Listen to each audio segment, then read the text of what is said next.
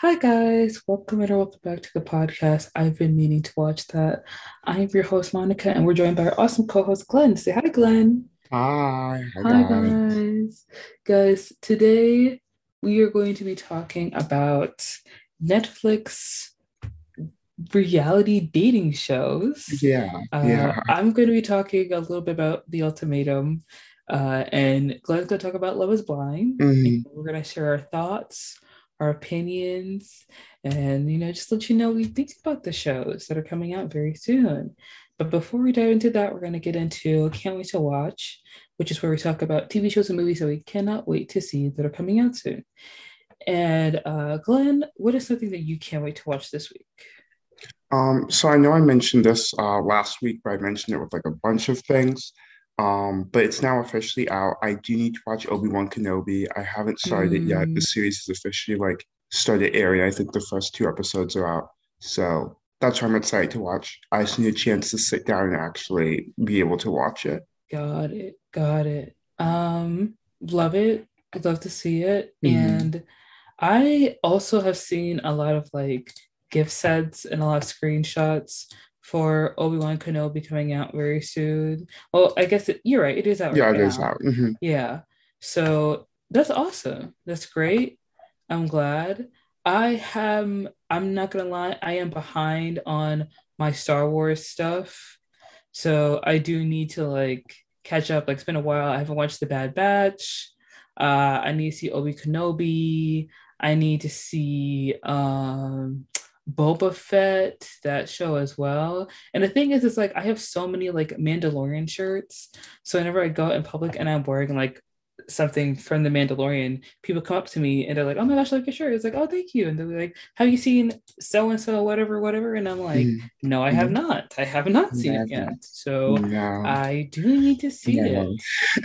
Yeah, and I know it's gonna be awesome. It's gonna be great, of course. Um, let's see. What is something that I have? I recently went to go see Sonic Yeah. oh my gosh. Okay. mine. Okay. It was a lot of fun. It hmm was really good. Yeah. Yeah, I really liked it. Like a lot of the time, um, a lot of the time with movies that are like meant for kids, like there's a new movie out right now, Rescue Rangers Chip and Dale. You Yeah. know, hmm you, hmm you see things like that, and you're like, okay, this is for kids. This is kind of boring. This is like not for me, whatever, whatever. But it wasn't bad. No. It wasn't bad. It It was was a fun. for a kids film, it was a very good and pretty entertaining kids film. Mhm. You know, like Like, was it corny and like kind of cheesy at times? Yes. yes, a hundred But that's just kind of how things go. Yeah. You know, that's just kind of how it is. You can't stop that because it's part of the genre. Like it Yeah. isn't like you're watching something super serious and then they do something cheesy. Like, no, you're watching something that's supposed to be cheesy and it's being hmm cheesy. Yes, exactly. So I am excited. I'm glad that I watched it. Um, it was fun. Uh, one thing I can't wait to watch is um, David Letterman's series, My Next Guest Needs No Introduction, uh, has a new season out, and I have I'm going to watch them because like I love David Letterman and the way he Mhm. interviews people is so interesting and amazing and I think he's super great, and I'm really excited for it. Uh, I think I talked about this last week. I'm not sure, but there's this new series on Netflix called Savage Beauty, and it's like South African. It's a drama. It's emotional, and I can't wait to watch it. I feel like it's gonna be like very like over dramatic. It's gonna give us like it's gonna be giving like uh soap opera, telenovela vibes. You know what I mean? Yeah. No, no, no. I know that if I start, there's probably a reason why I haven't watched it yet. I know if I start it, I'll be obsessed with it. I Yeah. won't be able to put it down. Um, and I can't have something destroying my life like that right now.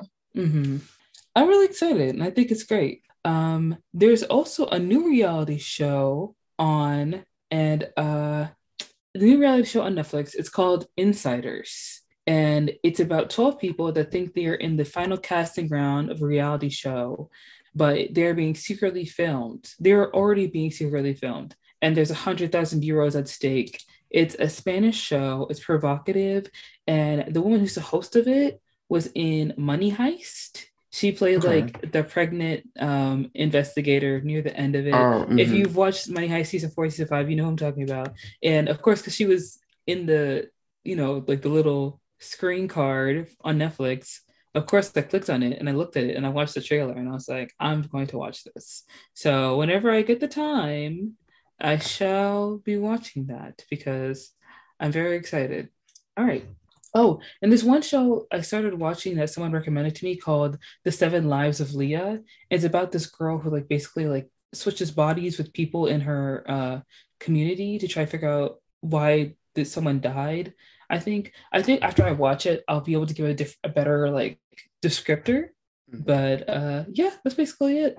Okay. Uh, if that's it for uh, Can't Wait to Watch, we're just going to get into uh, what we're talking about today, which is Netflix reality shows and love shows, romantic shows, you know. And I do want to say, first and foremost, I'm not a huge fan of like reality shows surrounding romance because I feel like the way that they're made and the way that they're produced doesn't always produce the most genuine results. And a lot of it is for people who are like clout chasing, or yeah. it is kind of like just a way to market more drama.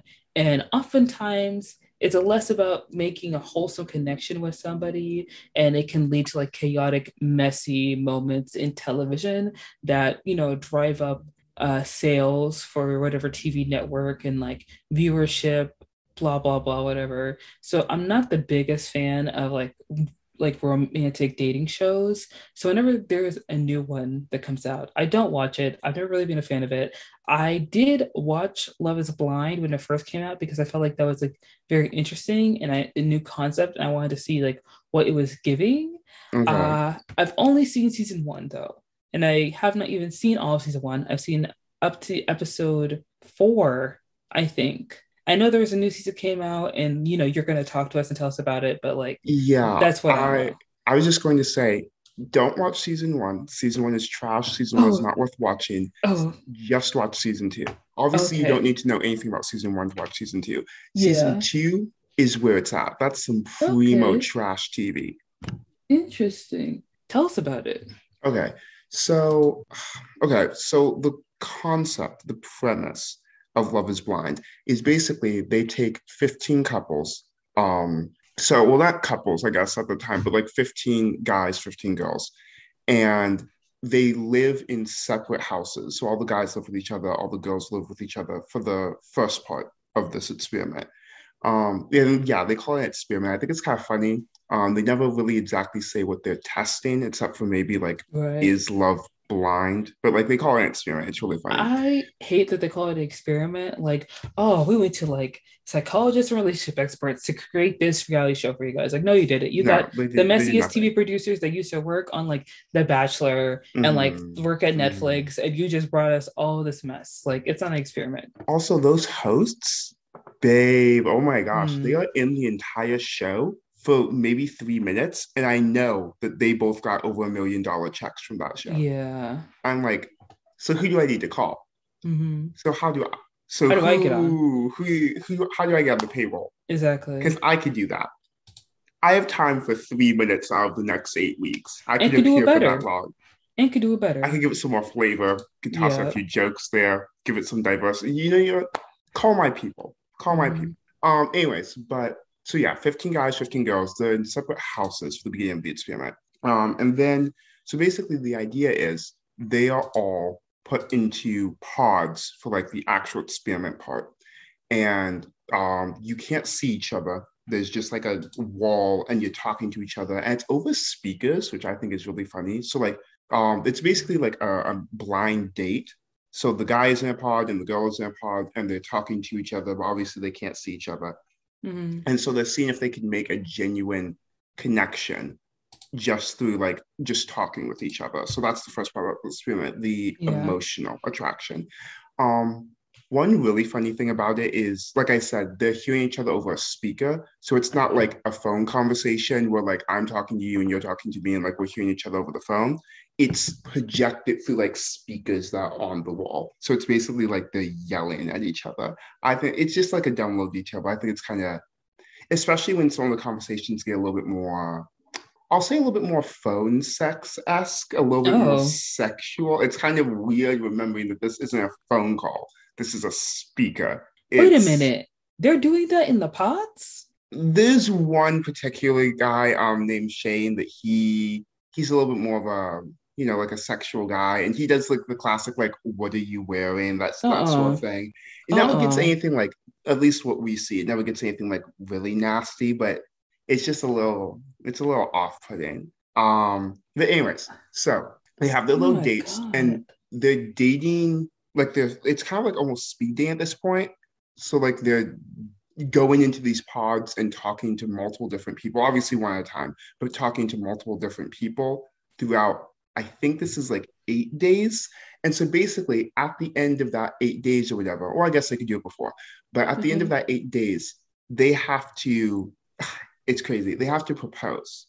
They have to actually propose. They, they have, have, to choose to. someone to propose to. They have if, to. If they don't, they, I mean, they're off the show. That's the whole point of the show. Because oh. like the the pod part is only there's like ten episodes. I'm pretty sure the pod part is only the first like two. Like okay. most of this wait, happens. Wait, wait, wait, wait, wait, wait, wait, wait, wait, wait, wait, wait, wait, wait, no, wait. I thought, okay, it's been a while since I watched Love Is Blind. Mm-hmm. I thought the end goal was to date somebody. Oh no, baby. The angle. No. I need to do that. Let me explain the drama. Let me explain the drama. Okay. You have to propose. End of episode two, episode three. You're proposed. Okay. Now guess what, bit? You don't even see the person yet. You haven't even seen the person yet. You're proposing to them. If you don't propose, you're off the show. The show, like, boom, they're gone. Because there's 15 couples to begin with. I think we only end up following six or seven, like after episode three. Like half of them are already gone. Okay. Um, that's another problem I have with the show, just real quick. Mm-hmm. People are always like, love is blind, love is blind. Everybody on these shows are conventionally attractive, able bodied, like, you know, it's not like, like the only, I remember from season one, there was a guy and he was like five four, And that was like the only. And you person... called him able bodied okay, listen, he's fine. He's like a little short. Who cares? But like, you're never gonna see somebody like you're never gonna see a woman who's not a size six, or like you're not gonna see a guy who's not like completely buff and toned. Like maybe like a dude with like a beer belly, possibly, but like that's not very likely. You know, mm-hmm. it's there's a very clear look that Netflix is constantly going for yes. for all of these dating shows and all of these couples. And the concept of love is blind just seems kind of redundant, irrelevant, and just like not really worth it. Like that doesn't mean anything if everyone in the show is already super hot and pretty. Like, okay, so you both don't want kids. It doesn't matter. You're still hot. You know what I mean? Like mm-hmm.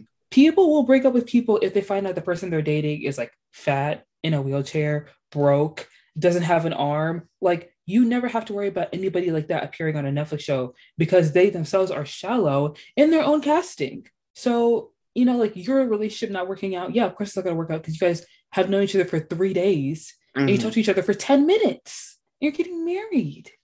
Um, you are right about that. There is, I can't remember the couple's name, but it was kind of it was kind of interesting. They had a religious difference. So the guy was atheist and okay. the um the girl was very like conservative Christian, and the guy oh, was like completely the guy was completely ready and like willing to make it work. Like they he like really? proposed at the end of these days and like well because like since he it wasn't that he was like so he wasn't agnostic. Like agnostic okay. is when you really like don't believe in like God and you actively don't believe in religions. Uh-huh. Um versus just atheist was just more like yeah you might believe it but you don't really care like you're not mm. living your life according to religion versus like agnostic where you're actively against it. So he just like he was just kind of like a flowing easy. I don't really care about religion at all. Um, and he was still like he was like, well, this could still work. Um, he was at least emotionally, I guess, uh, attracted to this girl, and so like he proposed. I'm getting ahead of like the whole storyline, but just to mm-hmm. explain their storyline really quick because theirs is a little bit shorter. Um, and she, that was like a pretty apparently a pretty big like road bump for her. She was like, no, this isn't something that I can do. And she kind of like went back and forth. Um, and eventually ended up like she couldn't do it. They didn't get married, blah blah blah, anything like that. Um, but that Did was she say yes to the proposal? Yes, she said yes to the proposal because uh-uh. she was like, maybe we can make it work. And no. then she like kind of changed her mind later. It's like, no, this definitely cannot work. Um, which I thought was interesting that they would bring something like they would. I mean, I guess maybe the producers didn't dive that deep into like their religions because like being atheist is pretty common in America and being a Christian is pretty common in America. So it wasn't like they picked some like religion that's not represented in America or something that's like very different from the norm because both of those are very common here. So mm, I could see Netflix really just not diving that much into it, but I did like I guess the kind of like drama that came from it, the fact that she wasn't even like that she wasn't even going to like marry someone like that. She was like, I can't raise my kids with someone who doesn't also believe the same things as I do. Which, like, obviously, if that's a priority for you, hundred percent, like that's completely fine. Like you have your own priorities. There's literally billions of Christians around. You can like find your own. But I thought, I don't know, it was just like an interesting thing because I remember like growing, like since I also grew up from a very conservative Christian background, I remember that being a thing about mm. like marrying within like within the faith, within the within the specifically the even the same denomination, if you can. Yeah. Um, and I don't know. I guess I haven't really been thinking about marriage or something like that for like so long that I forgot how big of an emphasis it is mm. in a mm. lot of religions, but also in Christianity as well. Uh, there's a lot of people who don't care as much, but like for people who are very devout or whatever you want to call it, it's still like a really big thing to them. Um, and I mm-hmm. just thought it was interesting. It was just like, oh, you know, that is a little bit different. You know, I, I respect Netflix for this a little bit. This was some interesting drama. This was that wasn't just like messy. It was something that is a real conversation that couples should have, obviously, before getting married. Like, do we even believe in the same things? Because like if they're going to be raising kids and they have like definitively conflicting religious beliefs, that's only mm-hmm. going to get passed down to the kids. And that's just going to be like another area if you guys to fight about. So being able to have that conversation before getting married or committing like this, like good, that is a very important conversation that needs to be had.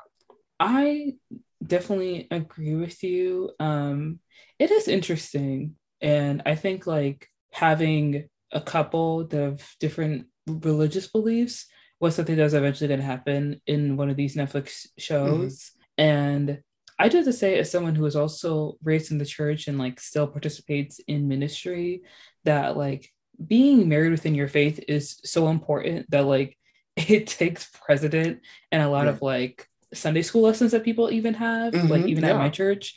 And like I know a lot of people who marry people within like my church specifically because I'm Christian, but I'm also Haitian. So Oh, like I, people, you see people in your church marrying other people in your church. Yeah. Okay. Because okay. being Haitian, like, it's not something that's like common. Like people know mm-hmm. what Haiti as a country, but like we were all raised to be Christian and we were all raised to learn French and Creole as our native languages. So if you're somebody who is Haitian American and you marry someone who is not Haitian, that's fine. But like you also comes with the conversation of like, how are you going to explain your culture to your children and explain your culture to your, exactly. your mm-hmm. partner?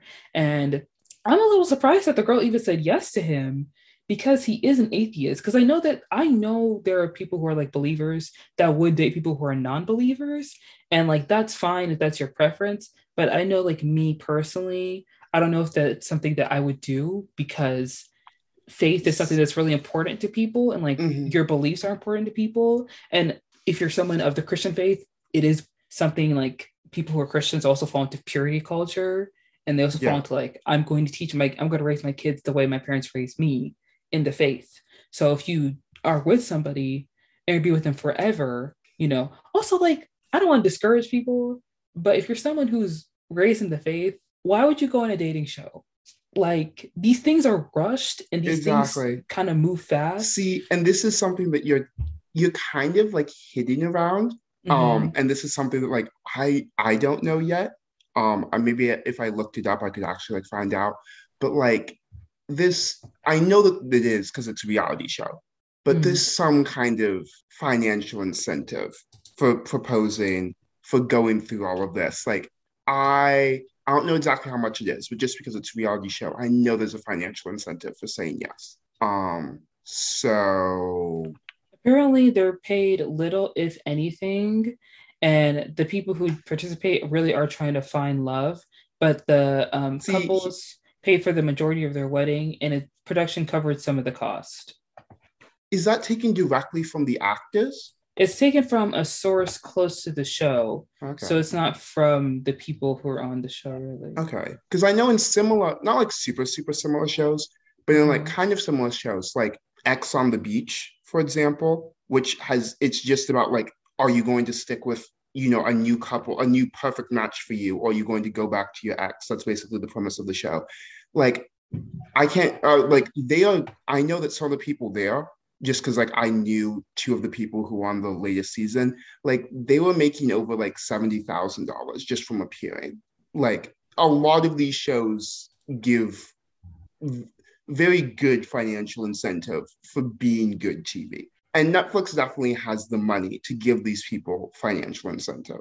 I like I said, it's different for every single show, obviously, but I would expect there is some sort of financial incentive.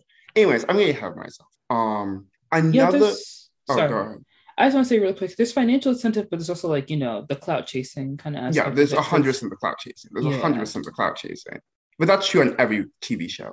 Like mm-hmm. any show that you're gonna be on, any type of TV or streaming service, clout chasing is always a, a big.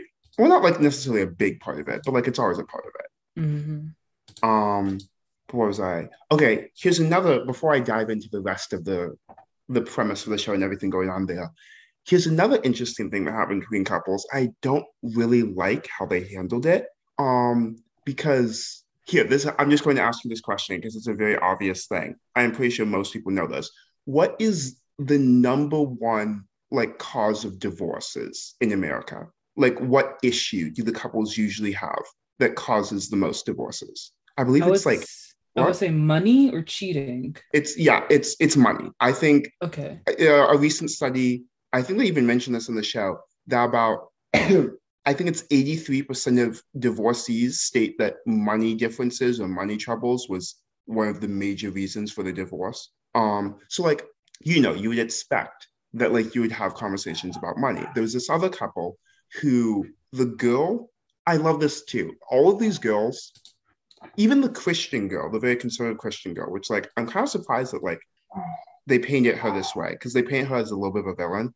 Um, but like all the girls were very much well-rounded full characters. Like they were all pretty successful in their own right. They had their they had their own money, they had their own dreams, they had their own goals, and they were working towards them.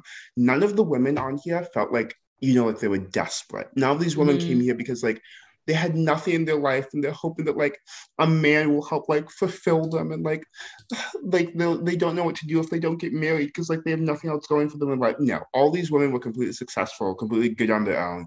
They just they wanted a man, just like another aspect of them. Not that's another life. thing about these dating shows. It's like women who go on these shows are either talking about how like their dating life isn't all cracked up. It's too hard. Like it's difficult. They can't really keep a guy around. Like they don't like online dating. They don't like meeting people. For some reason, it just doesn't hold up. Or a lot of women on the shows are successful, talented, mm-hmm. smart, well rounded, grounded individuals who are amazing and would make great wives. It's just that a lot of times women who are successful have a tough time dating sometimes just because, like, it's just hard. Like some guys just like either want there are men who say that they want a woman who's like established and stuff like that, mm-hmm. but maybe they're like secretly insecure about stuff. Or a lot of guys would prefer to date women who are younger. That way they can like have somebody younger to like be a doll or have someone to make their wife, mm-hmm. you know, who's just looking for that. But like when you're dating someone who has their own life and has everything going on, everything going for them and has their own confidence, there are men who are intimidated by it. So it would seem kind of like tempting to be on the show and just be like, I could talk to a guy for three days and then get married and not have to worry about it. So if yeah. that's gonna work, then it's gonna work because you know, yeah. So there was this one couple that like the girl was very she was like maybe like the epitome of girl boss. I believe that she mm-hmm. was pretty she it wasn't her own business, but she was like one of the like CEO type levels of this own business. Um, she had everything going. She was very good with her money. She was talking 401k. She was invested in stocks. She was, mm-hmm. but like, you know, obviously it's not cringy um, because like it's someone who isn't being condescending to it. It's someone who's like yeah, my dad just taught me like these are some things I need to pay attention with with money. I took what he said, I learned more, and now I'm successful because like you know I've learned to I don't know I've learned what I need to do. This is what works best for me. This is how I manage my money. And I was very conventionally like smart managing my money. You know, like most people would say like, oh, she is planning for her future and for her mm-hmm. kids' future with how she's spending money. That type of mindset. Because obviously there's different money management styles. I don't want to insinuate that like she had the, the best, like she was the best type. But it's just like, you know, she was very planning for future type. Um, and then the guy that she was most interested in was like complete opposite. Like I mm-hmm. believe he said he spent like his biggest expense every month was food. He would spend like two thousand dollars on DoorDash every month. Oh my gosh. Um relatable. And instead of like having like a conversation, well, they had like a mini conversation about, but instead of like talking about because like that's a pretty big difference in money management skills or money management just like styles for people who you know like potentially getting married um mm-hmm. she just kind of instead of like having a conversation about what they would do anything like that she was just kind of like yeah i'll just let him like do what he wants like, i really don't want to change him like i don't want him to feel like um like i'm trying to like control his life so he can just do whatever he wants with his money um and like we'll, we'll just we'll make it work mm-hmm. which is an interesting choice. I, if she had said that they were going to just have separate finances, that would have been, been smarter. Um, but she didn't, and I was waiting for her to say that, but she never said that. That's another thing I don't like. That's another thing I don't like about dating. When I understand dating is about love, it's about connection, it's about mm-hmm. blah blah blah. I don't care if you have to teach a man how to do something, essentially start raising this man to do something that he should know as an adult. Mm-hmm. Like, no, no, get him a book. Like, get him like a master class or something. There's a library right to, there. Get him a financial advisor. You don't have to be the one to hold his hand and walk him through the stuff. He could do this on his own. Exactly. Like, he could teach you how to change a tire, but you don't have to teach him how to like balance his books and like budget every month. You know what I mean? Like, just download a freaking app or something. Cook at home. You don't spend two thousand dollars on DoorDash. Two thousand dollars. Two thousand dollars Two thousand dollars a month. How much do you make? What does he do? What's his profession? Um, I'm not even sure if they said his profession. I mean, oh. I'll I'll look for it. I'll look for it as I'm talking. Um, I mean, it was if, he, he gave off very parents' money type vibes. It oh. wasn't like daddy's money or mommy's money. It was just very like like I'm my parents sure... got me a job and my parents kind of support me still. Yeah, like my parents pay my credit card bill maybe not that bad, but very mm. much like my parents were successful and they had connections. So I was able to get a very high paying job very easily. So I've never really had to worry or think about money, that type vibe. So yes, I pay for everything myself, but I never really learned how to deal with money, you know? So not like horrible, horrible, horrible, but like still mm-hmm. annoying. Um, anyways, I need to get back to the premise of the show and how it goes through because you you haven't even heard the best parts yet. So at the end of like episode three, episode two, um, they've been talking for like eight days. So talking to multiple people, you know, the blah blah blah. Um, the guys have to propose, very traditional. The guys propose, um, and then the girl has to accept. Um, like doesn't have to, but like if they don't accept, then like you know, like the the show's like you know they're off the show basically. Mm-hmm. Um, and like I said, this is like eight days. So if they accept, then they get to see each other and they have this dramatic scene where like they're walking down this long hallway and they're seeing each other. I really like how they did this instead of just like removing the glass in like the pod or something like that. Cause you can see both of the like the guy and the girl can both have their full reactions. Cause like there's this one girl who was like, oh shit, like I'm not I'm not really into him. And then as she got closer, she was like, you know, she was able to switch her face to be much more like polite and like mm-hmm. natural. I was like, I love that. I love that we that they are both far away enough that they know they can't really see each other's faces, so that they can like mm-hmm. have their real, genuine expression, and then like kind of fix it as they're walking towards each other. Mm-hmm. Um, love that. Okay, um, and then once they actually get proposed, I'm skipping over a lot of drama because I know a lot of people will watch this because it's it's not that long to watch. So I'm mm-hmm. avoiding a lot of the big pieces of drama because I want to keep some juicy stuff for you guys.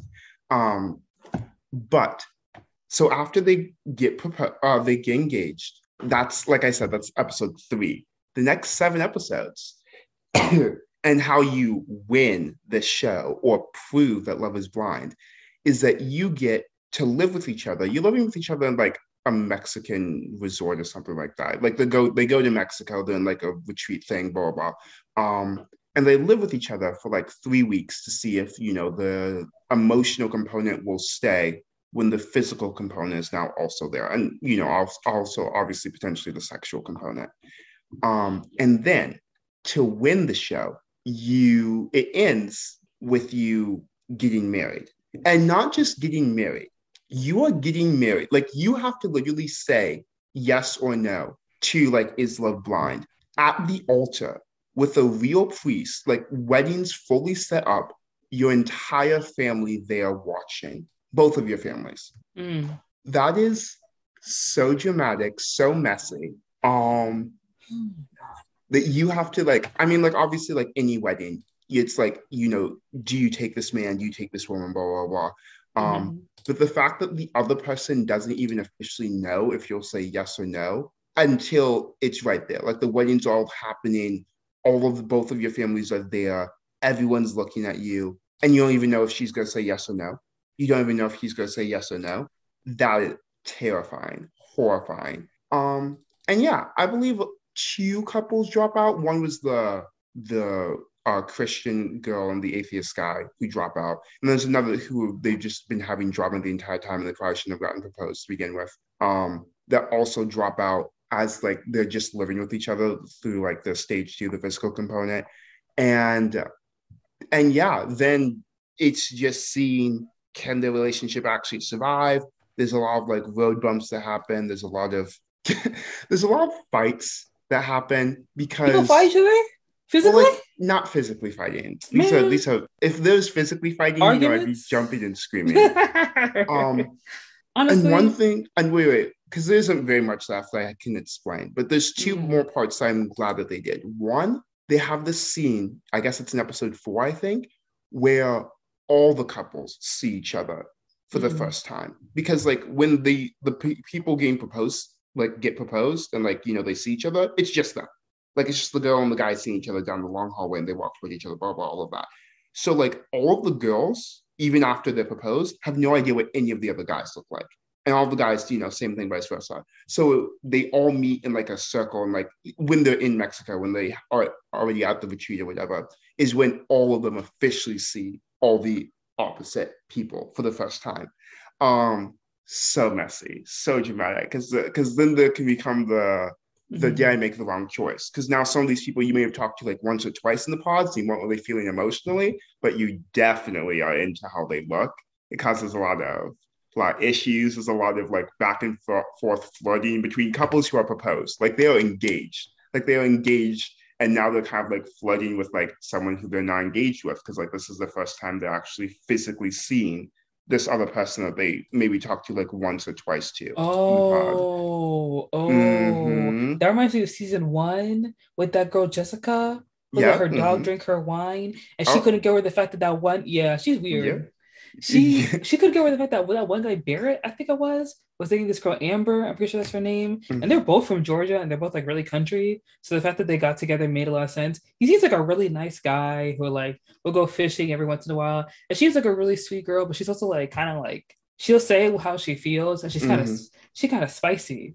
So you know, those are my favorite kind of women on reality shows. They say exactly what they think, exactly how they feel. They don't care about anybody's feelings. They're just a fun time. They're there to make good yeah, TV. They're there yeah. to make good TV. I came here for one reason, one reason only, and that was to be the star of this show. She's, she's like they were having fun, and like Jessica was very much like not over Barnett, and Amber was very much like I'll fight her if I have to. Mm-hmm. And I never finished season one, so I don't know what happened. I don't know what's going on with their lives now, but that's what it reminds me of. Mm-hmm. That, I understand the vibes. I get what you're saying. Yeah. And then they have like a lot of like group activities that they make them do all together. Like mm-hmm. they have mm-hmm. like group volleyball like games. Um, mm-hmm. they have like group like just like mini fun like couples competition stuff like that. So I like that they used whenever they could to like force all the couples to get together and act as like a group, just because like it's it's mainly because they gossip about each other. It's mainly because they talk absolute shit about each other right. constantly when they're all with each other, mm-hmm. and it's mm-hmm. funny and it's it's it's refreshing. It's like okay, so I'm not having all these thoughts myself. Everybody else is also watching right. the same show that they're on. Yeah, that definitely sounds Intriguing. Uh, who's your favorite couple? Oh shoot! Wait a second. I'm gonna look up their names because I can think of them. And okay, wow. okay. Here's the thing. I these this is just like a lot of white couples. Like it, I'm not desperately involved in any of their relationships. Um, that's another thing about these shows that people never talk about. It's like they love an interracial couple. They do have a couple. They there's some people who are couple. um shoot. There's two different East Asians, one Indian man. There's a couple of black uh, women and a couple of black men. Mm-hmm. Um, but it's still like a majority white cast. Mm-hmm. That's one thing that I like. That's one thing I want to ask you about. There was this guy on the show, and people are talking about him, and I think like he's Middle Eastern Asian, and he said something like "marriage is a pur- purchase." Was he on that season? That guy? Yeah, yeah. Can you tell me about him? Um, he's God. Okay, okay. It's very. It was very awkward because a lot of his screen time it was very traditionally a little bit more misogynistic, but very mm. much like culturally misogynistic, mm. if that makes sense. Um, because it's just like you know, like this is how my culture views women. This is like their role in our society. That is not um, an excuse for you to be trash. That's not well, obviously it's not an excuse, but like as opposed to like misogyny in like a very traditional American sense, it's mm. religion perpetuated misogyny. Um, oh. and like they even have a traditional Indian wedding. Like that's the the style, okay. Uh, whatever of their wedding. So it's very clear that um, his religion is very important to him and very important to his family. And obviously, like I like you said, and like we said, it doesn't justify it, but it's different version of it. It's not disrespectful to women. It's Did the role that also, women have always played. Did he also marry someone who is Middle Eastern Asian? Um, he did not get married. Thankfully, she did not oh. marry him. Um, oh, right, she did reject him. Yeah, That's right. absolutely, I saw she that. rejected him. Absolutely, Wait, didn't his mom also say that she deserved better? Yes, because like he was he your mother is praying on your downfall, bro. Your mother is no, no, no, you. Let me explain the background of this. Let me explain the background of this because like he was emotionally connected to her, but then he wasn't very physically attracted to her. And he even had a conversation with his mom because like they met the parents and like everything. And uh he was talking to his mom. Why would he and... marry her if he didn't? No, no, no, no. Here, here, here is his thing. Um, he said that like he thought that she was absolutely amazing, like she was blah blah blah, like all these things. She was great. Uh, she was very like they fit with each other very well, like emotionally and like mm. communication style and all of that. He just wasn't very physically attracted to her. And like he even he could admit that she was literally perfect for him in every other way but that. And that's where his mom went off on him. That was and his mom was like, You are acting like a little douchebag. You are not going to let a perfect girl like you either need to fix that or you need to let her leave because she deserves better than you if you're going to like treat her like that just oh, because she, oh, i'm yeah. looking at her right now. She is he, gorgeous. he's not listen, it's um you know uh Deepti and uh yeah. Uh, listen yeah. i'm gonna say this right now. Like middle eastern asian men beautiful. You know Rahul Kohli, mm-hmm. dev patel you know the list goes on and on. They're very handsome okay? Mm-hmm. this guy is like this guy's giving me like you meet Dev Patel at a bar. He's not Dev Patel. He's just like a hot guy, and he's like you see him at a bar. He's like, oh well, you know, I have a cousin. If your friend wants to meet my cousin, this guy's the cousin. He's not okay. So yes, but he's not like bad. You know, like well, like bad looking. Like no, he's like just average. But like his face matches his attitude. Very much. Like, I will agree with that. Yeah, and she is. And she is stunning yo, she's like a bad, she's bad. This yeah. girl's bad. Like, so I really did understand when like, he said that he wasn't really attracted sorry. to her. Like I get that everyone has like different preferences and like you know people nah, are just for some dumb. reason she's naturally gorgeous. more attracted to some people. He's people. Stupid. He's, but like nah, this was bro, an exception. This was like she what do you look? Are we looking at the same woman? I'm looking at her in this like blue dress and no, like no, no, she's not, smiling. Not you. I'm talking to him. Like, are we talking about the same girl? This man is so dumb. Wow. Bro, what's wrong with you? You see this girl? She's she's bad. Mm-hmm. I mean, wow. Yeah. Wow, so I'm so bro. glad that because he said yes at the altar and she said no. She was like, mm-hmm. I deserve somebody who knows for sure whether they love me or not. So I'm Absolutely. choosing myself. And she walked Absolutely. off. Absolutely. And the mom was like kind of cheering. Yeah. The mom was like, Yes, as you should. As you should. So she deserves. Oh my gosh. Uh, and he tried to play it off. He was like, "Yeah, like, like I, I'm fine." Like, put on it. Was, it was so, it was so. If cringy. you don't lick your wounds, it was like, it was like up. watching like um a frat guy after he gets like rejected, like go back to like his group of guys. he's like, "Yeah, like she wasn't that great anyways." It wasn't as disrespectful because like he was like literally like with his family, so he couldn't be mm-hmm. as like mm-hmm. aggressively mm-hmm. disrespectful as if he was like you know with his friends. But it was very much that same energy, that same shtick. Mm-hmm. Um, By the way, guys, subscribe to our YouTube channel and uh, you know follow us on Instagram.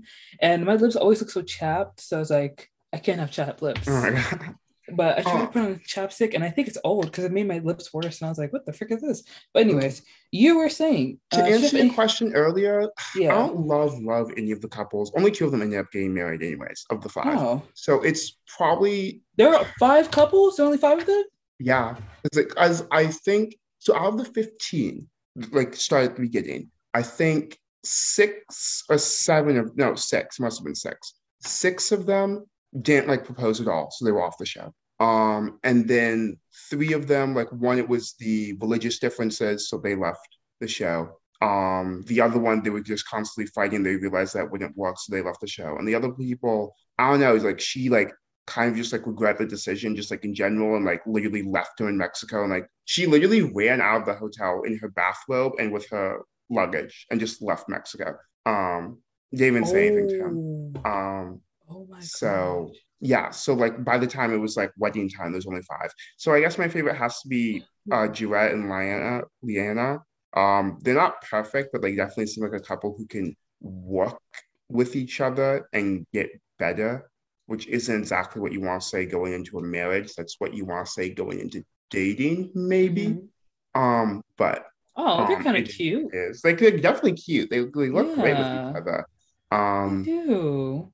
And like, I mean, obviously it's too soon because this only happened like a couple of months ago. So like they just had their mm-hmm. reunion, what, like two months ago? So like nothing long term, long term yet. Um, but so we'll see. We'll see. But like yeah, like the other couple, like literally the guy had to like grit his teeth and like he was sweating profusely as he said yes. Um, so not necessarily a good sign there. Um, and the other three didn't even get married. So wow. Okay. Interesting. Well embarrassing. Um, so that's Love is Blind. Oh I have to say, like, Love is Blind being one of the first dating shows Netflix did that actually kind of looked interesting and a little more successful and pretty popular did set up this huge trend for Netflix of having all these dating shows. Mm-hmm. But I think that um, I think Love is Blind has a lot of potential to it. I just think they should really tone in on the love is blind aspect of it. Yeah. That... Um, if I could change like one major thing about it. So obviously they're in the pods for a long time. Um, and like they, you know, they clearly like if they're getting married, theoretically, and we get a little bit of this. They're having deep conversations. Like, you know, they're actually getting to know the other person. At least like they seem to be based off of what how we see their interactions afterwards. But we barely get to see any of those deep conversations. We barely get to see any of them like like what we see of them opening up to each other is mm-hmm. usually like maybe like a little bit of emotional trauma or like some hard stuff that they went through growing up, which like obviously is like important like for your partner to know.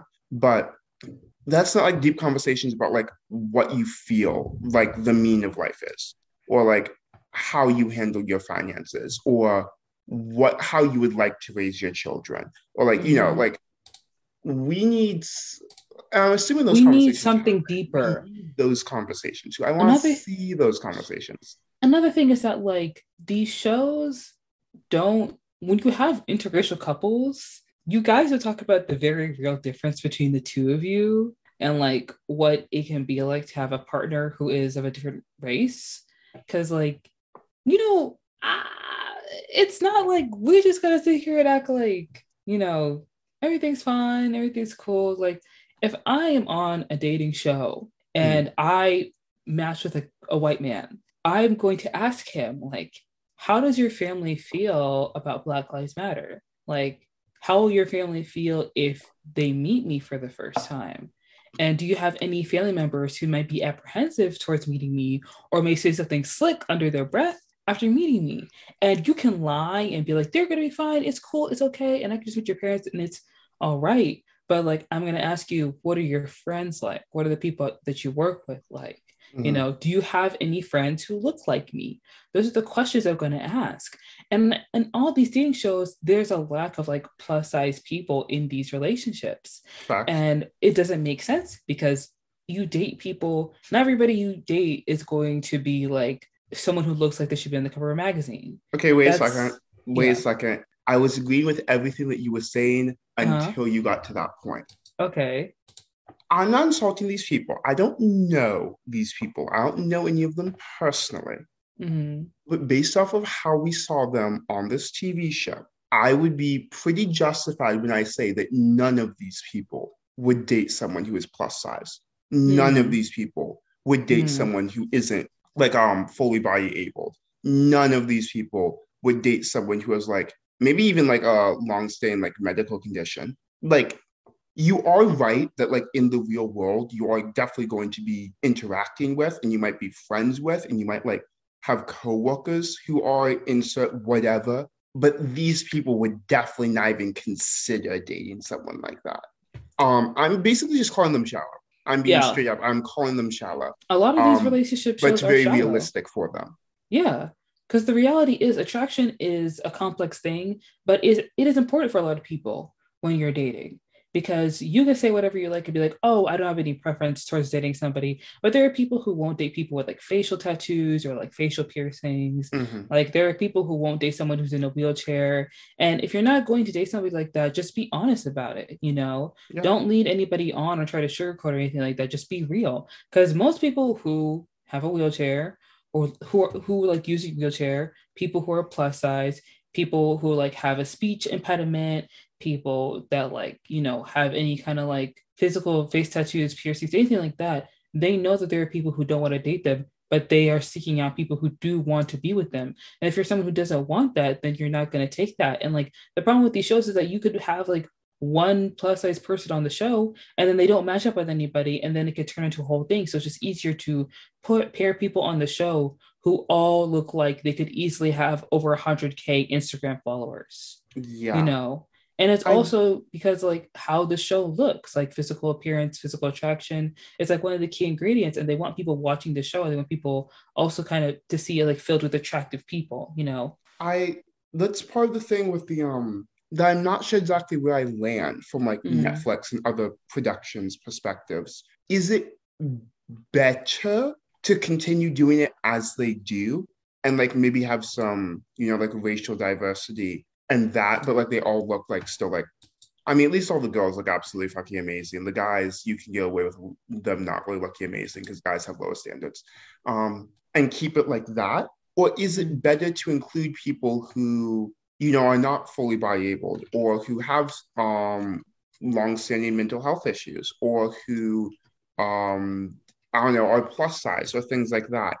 Knowing, well, maybe not knowing, but very suspecting and probably knowing that they aren't going to make it past the pod stage. Mm-hmm. Like I'm looking from like a PR perspective on Netflix's front. Is it better to get backlash for only having a certain stereotype of people there, or is it better to get, or is it and like only be like attacked for that, or to get attacked because like you do have plus size people, or you do have disabled people, um, or you do have um like people with mental health issues and then like they never make it past like the pod stage. Like i'm not sh- mm. like i'm not justifying what netflix is doing. I'm just thinking of it from like just like a purely pr perspective and like how would i react if like i saw someone who like was part of the lgbtq community um who like didn't make it past the pod stage and continually they never did? Like would i feel good that they were ever included? Would i feel bad because they never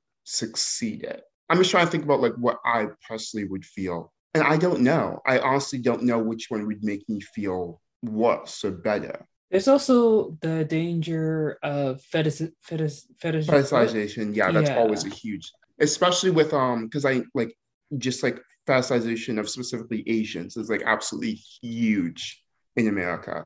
Mm-hmm. Um, so yeah, I mean, like that's another issue to worry about that I wasn't even really like thinking of. Like, I don't know. It's something that like I guess each person has to really work out for themselves when it comes to like watching shows like this, like what personally would make them feel, I don't know, better or worse. But mm-hmm. it is interesting. And I do I do understand from purely money perspective why Netflix and other production companies don't want to mess with that at all. I don't necessarily agree with it, but I understand from making money.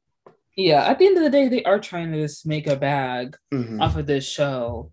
So I guess I do understand it. Um, you can hope and wish that like the shows become a little more inclusive. Very. But any show that tries to do anything differently, or just stray from the formula that's already there, doesn't really last that long. And like with my show, The Ultimatum, they're going to have an all queer cast next season, mm-hmm. which I'm I'm questioning how that's gonna go. Exactly. Like also because like I like this is me personally, but I don't watch trash TV mm. for the inclusion. Like if I'm watching a trash TV show, like a dating show like this that I know is trash TV, I'm watching it because I want it to be trash TV. I'm watching it because I want to watch I don't know, mm-hmm. attractive mm. people scream at each other and throw drinks at each other and storm off fighting and act like they're the center of the world. Like that's what I'm going to the show for. Yeah. And do I want to see people like me represented like that? I'm not coming here to see people like me. I'm coming here for brain rot. Also, it could be it would suck if like you see somebody who looks like you and they turn out to be like really problematic and like annoying and you're like, yeah. Ah, I like was if, rooting for you and now you're a terrible yeah, person. Like if I want like inclusion, if I want to see me represented, I'd rather see me represented in like I don't know a psychological drama. Me, I, I would me, go on the show. I true. If I wanted to see me, I would I would audition. But like you know, like me, like a psychological drama, like um yeah. I don't know, a crime TV show, uh I don't know, a superhero show because superhero shows are huge like right now, like stuff like mm-hmm. that's who I'd want to see people like me. I don't want to see people like me in trash TV. That's kind of giving us an even worse name than we already have. That's really not what we need. But like, huh, that's just like my perspective on the issue. Yeah, you're right. I get it. And um I'm the probably ultimatum. not the ultimatum.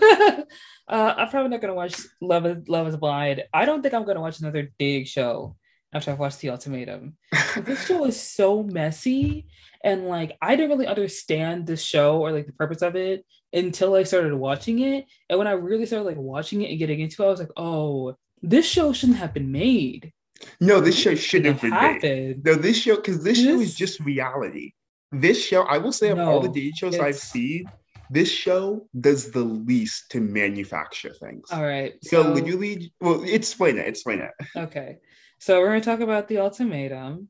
Uh, it is another Netflix uh, love reality show with Vanessa and Nick Nick Lachey. Yeah. Like okay. And um, the show is called The Ultimatum Marry or Move On.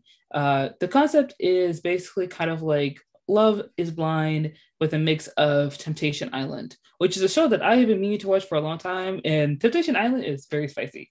But mm-hmm. essentially, The Ultimatum is a it stars six sets of couples and in the span of two months, they must decide if they want to be engaged or if they break up. And to make their decision, the people on the show, they go through a week-long process, one that's pretty complicated. And it features original couples and new couples in trial marriages, so to speak. So you meet the couples, right? You meet the couples. The couples are Madeline and Colby, April and Jake, Ray and Zay, Shanique and Randall, Lauren and Nate, and Alexis and Hunter.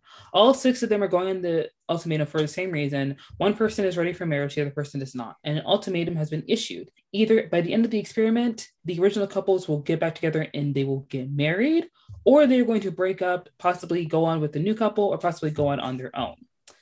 And the host of the show help the couples decide if they want to take the next step in their relationships. So the couples they have um, the option to leave single or continue exploring their connection with another cast member. So after that, they kind of get to know each other, right?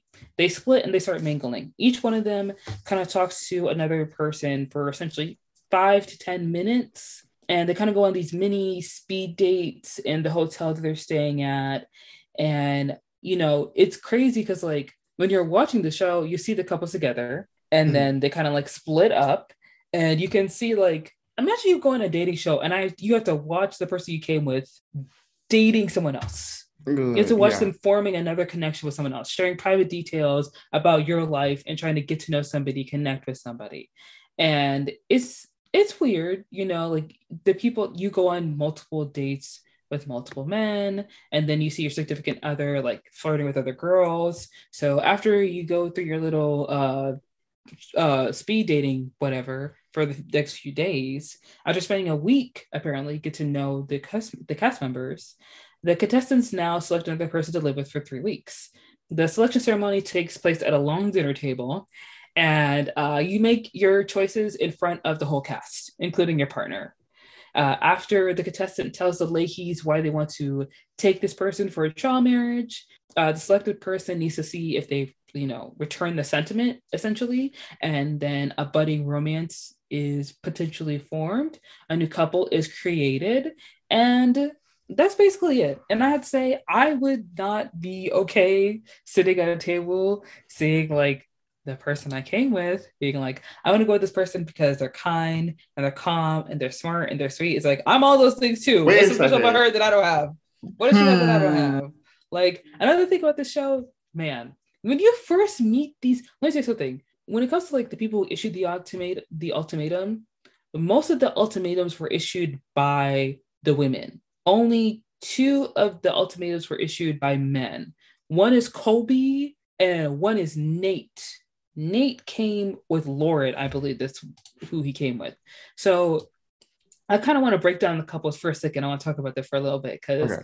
the couples are interesting. Okay, so Madeline and Colby are first. Madeline, okay, here's another thing. All the couples have not been dating for more than three years. All of them are under 30. Well, yeah, because like that's why I was saying that this is like messy, realistic, because these are like 20, like young 20s, maybe like mid late 20s, but like these are some of the messiest years of your life. They didn't have to manufacture the drama. They were doing it with 20 year olds. The drama is already there. I want to say something about these dating shows. This is relevant to Ultimatum and Love is Blind. And this is something that I've realized in my own experience because I'm an adult and like people date as adults. You know what I mean? I don't really date. I'm saying that right now. But one thing that I've realized is that dating and the rules of dating are very close to purity culture. And although people want to act like they're not influenced by that, they are. Because for you to believe that you getting a relationship with somebody has to end in marriage after a certain amount of time or after a certain point or a certain number of experiences is unrealistic because the way that a lot of these women see marriage is not healthy you know you they talk about how like oh they can cook they can clean, they like to have sex, they're hot. Why wouldn't you want to marry me?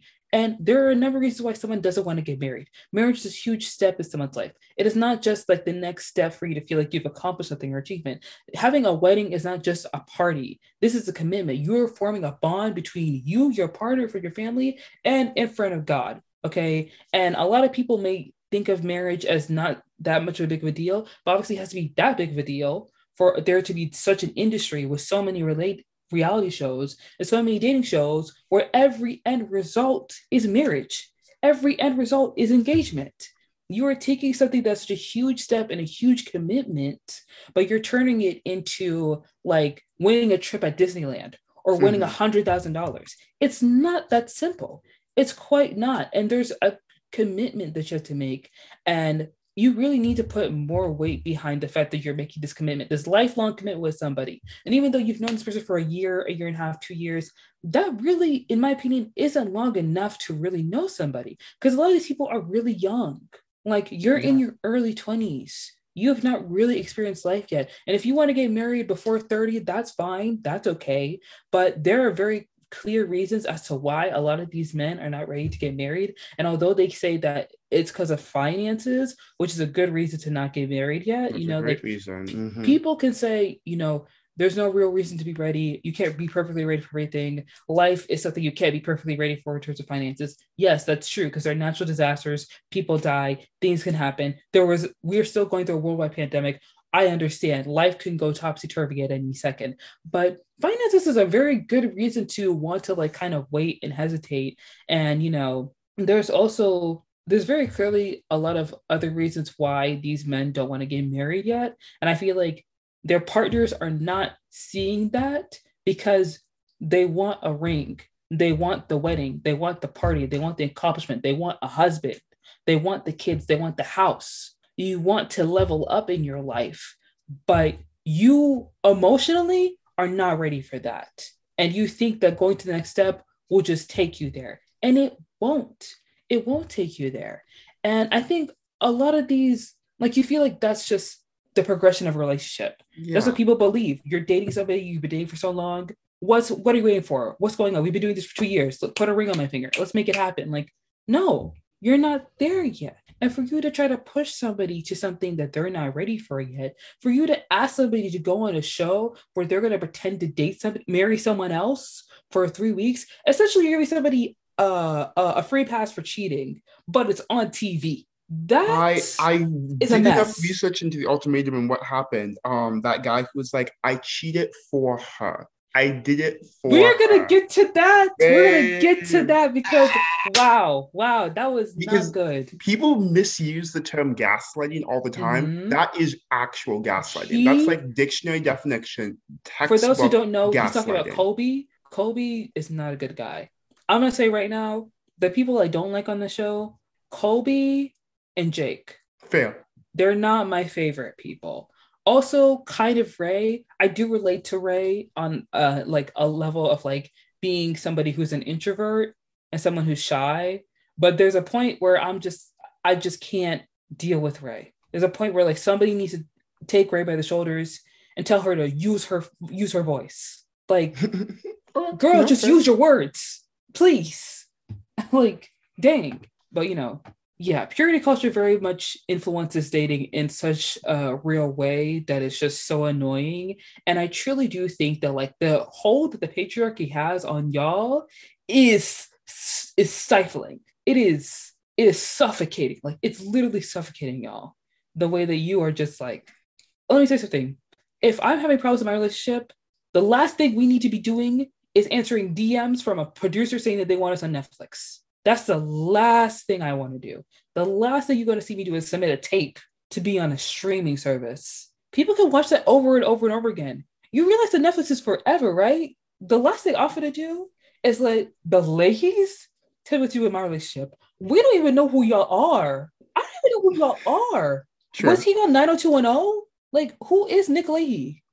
But was he on some kind of 90s show that I didn't watch with a full cast of white people? Because isn't he a singer, Nick Lachey? He's a singer. I'm gonna tell you. I'm sure you're a great guy. I'm sure you guys are. I'm sure you guys are great because obviously y'all got two shows now. Obviously y'all doing something right. You must be a very nice, boring couple. Oh yeah, he was know? part of um he was part of a boy band back in like the 90s. Which one? Um, 98 Degrees. I've heard a couple of songs by them, but definitely not my favorite. Um, I don't know. Uh, they hosted the Newlyweds. Oh no, they were a part of the Newlyweds. That sounds somewhat familiar. That was in like the early 2000s, like 2003, 2005. So that might have been where they got their reality TV cred. You know, the fact that I don't know who you are must mean oh, that um, you have to be very uh, nice. He was people. on One Tree Hill. That's that it. That's it. He was on One Tree Hill. Mm-hmm. That's it. Yeah. That's what I remember him from, not 91210. Yeah but I digress. Anyways, back yeah. to the ultimatum. Uh, they pick the person they're going to have the trial marriage with. You live with that person for three weeks. After you live with that person for three weeks, you reunite with your original partner for three weeks, and then you make the final decision: Are you going to stay with this person, or are you going to be with the new person, or are we moving on? So let's get some things out of the way. There are two couples at the um, when they get to the part where they're picking uh their new partners for the trial marriage, two couples straight up just drop out. Yeah. they straight up, they're like Lauren and Nate and Alexis and Hunter. Like Hunter and Nate propose to their significant others. They say yes, they're not part of the experiment anymore. And honestly, I was surprised that it happened with Hunter, but I was shocked what it happened with Nate. Because let me tell you something. With Alexis, I didn't think she was gonna get paired up with anybody because Alexis is definitely like falling into the Netflix trope of like the mean blonde, opinionated, you know, kind of like rough around the edges. I'm not listen, I not gonna like I see, you know, not all women need to be happy go lucky, all sweet and like cherry, all that stuff. You know what I mean?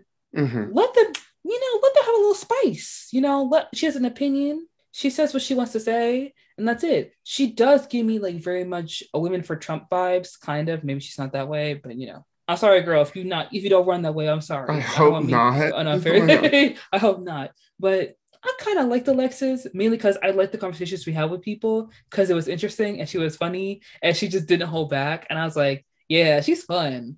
I'm interested because I was kind of curious to see who she was going to pair up with because I was just like kind of interested in seeing where that would go. Um, but Hunter had said in their like first interviews that like he just wasn't ready for marriage yet, da da da da whatever.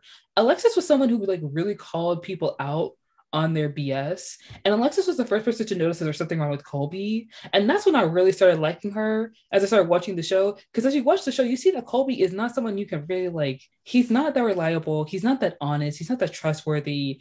He's Madeline says he's over, overly positive. I feel like he has toxic nice guy syndrome. So when yeah. you see that Colby is not that great of a guy, I'm like, you know what? They did Alexis dirty back there. She actually, she she's not that bad if she could see that Colby wasn't a great guy, and she also called out Colby at the long table they're sitting at the repair, and she's like, I don't feel like Colby's a great guy for you, Madeline. I don't know why you're with him still. And I was like, that is bold. That is sassy, but also unapologetic. And I can respect it. I can respect the honesty. But uh, Hunter and Alexis, they're engaged. I think they're pretty happy. I think they're still together. So that's good. I'm glad that they're still together because I feel like Hunter balances Alexis out because Hunter's very calm and he's really nice. He's very quiet. And Alexis seems like someone who's like very much says her opinion and stay and sticks by it. And I think they really work well together in that. Uh, Alexis and Nate, they are a couple that also left. Um, Nate issued the ultimatum because he wants children. And Alexis was very clear in saying that like she would like kids one day, but she doesn't know if she wants to be a mother because raising kids is a huge responsibility. And when she was sitting with Colby, he like genuinely seemed to be like listening to her and talking to her. And I was kind of like, okay, Colby seems like a nice guy, you know, trying to be there for her. Like Colby very much gave me like like he said like he was into sales, and I was like, he would be into sales. Mm-hmm. You would be someone who's in sales. He gave me that vibe. But when he was talking to Alexis, he seemed very understanding. He was listening to her. He was being thoughtful. He was like taking into consideration why she would be hesitant to having kids. And he's being very respectful and like very patient. But then when you have him in the interview, he's like, I feel like if I had three weeks with Alexis, I could convince her that she could have kids. And I was like, uh uh-uh. uh. No. Uh uh-uh. uh. That's not what we're doing. That's not what we're doing. Like the way he talked about like in the end, he ended up pairing up with April, and mainly they just hung out.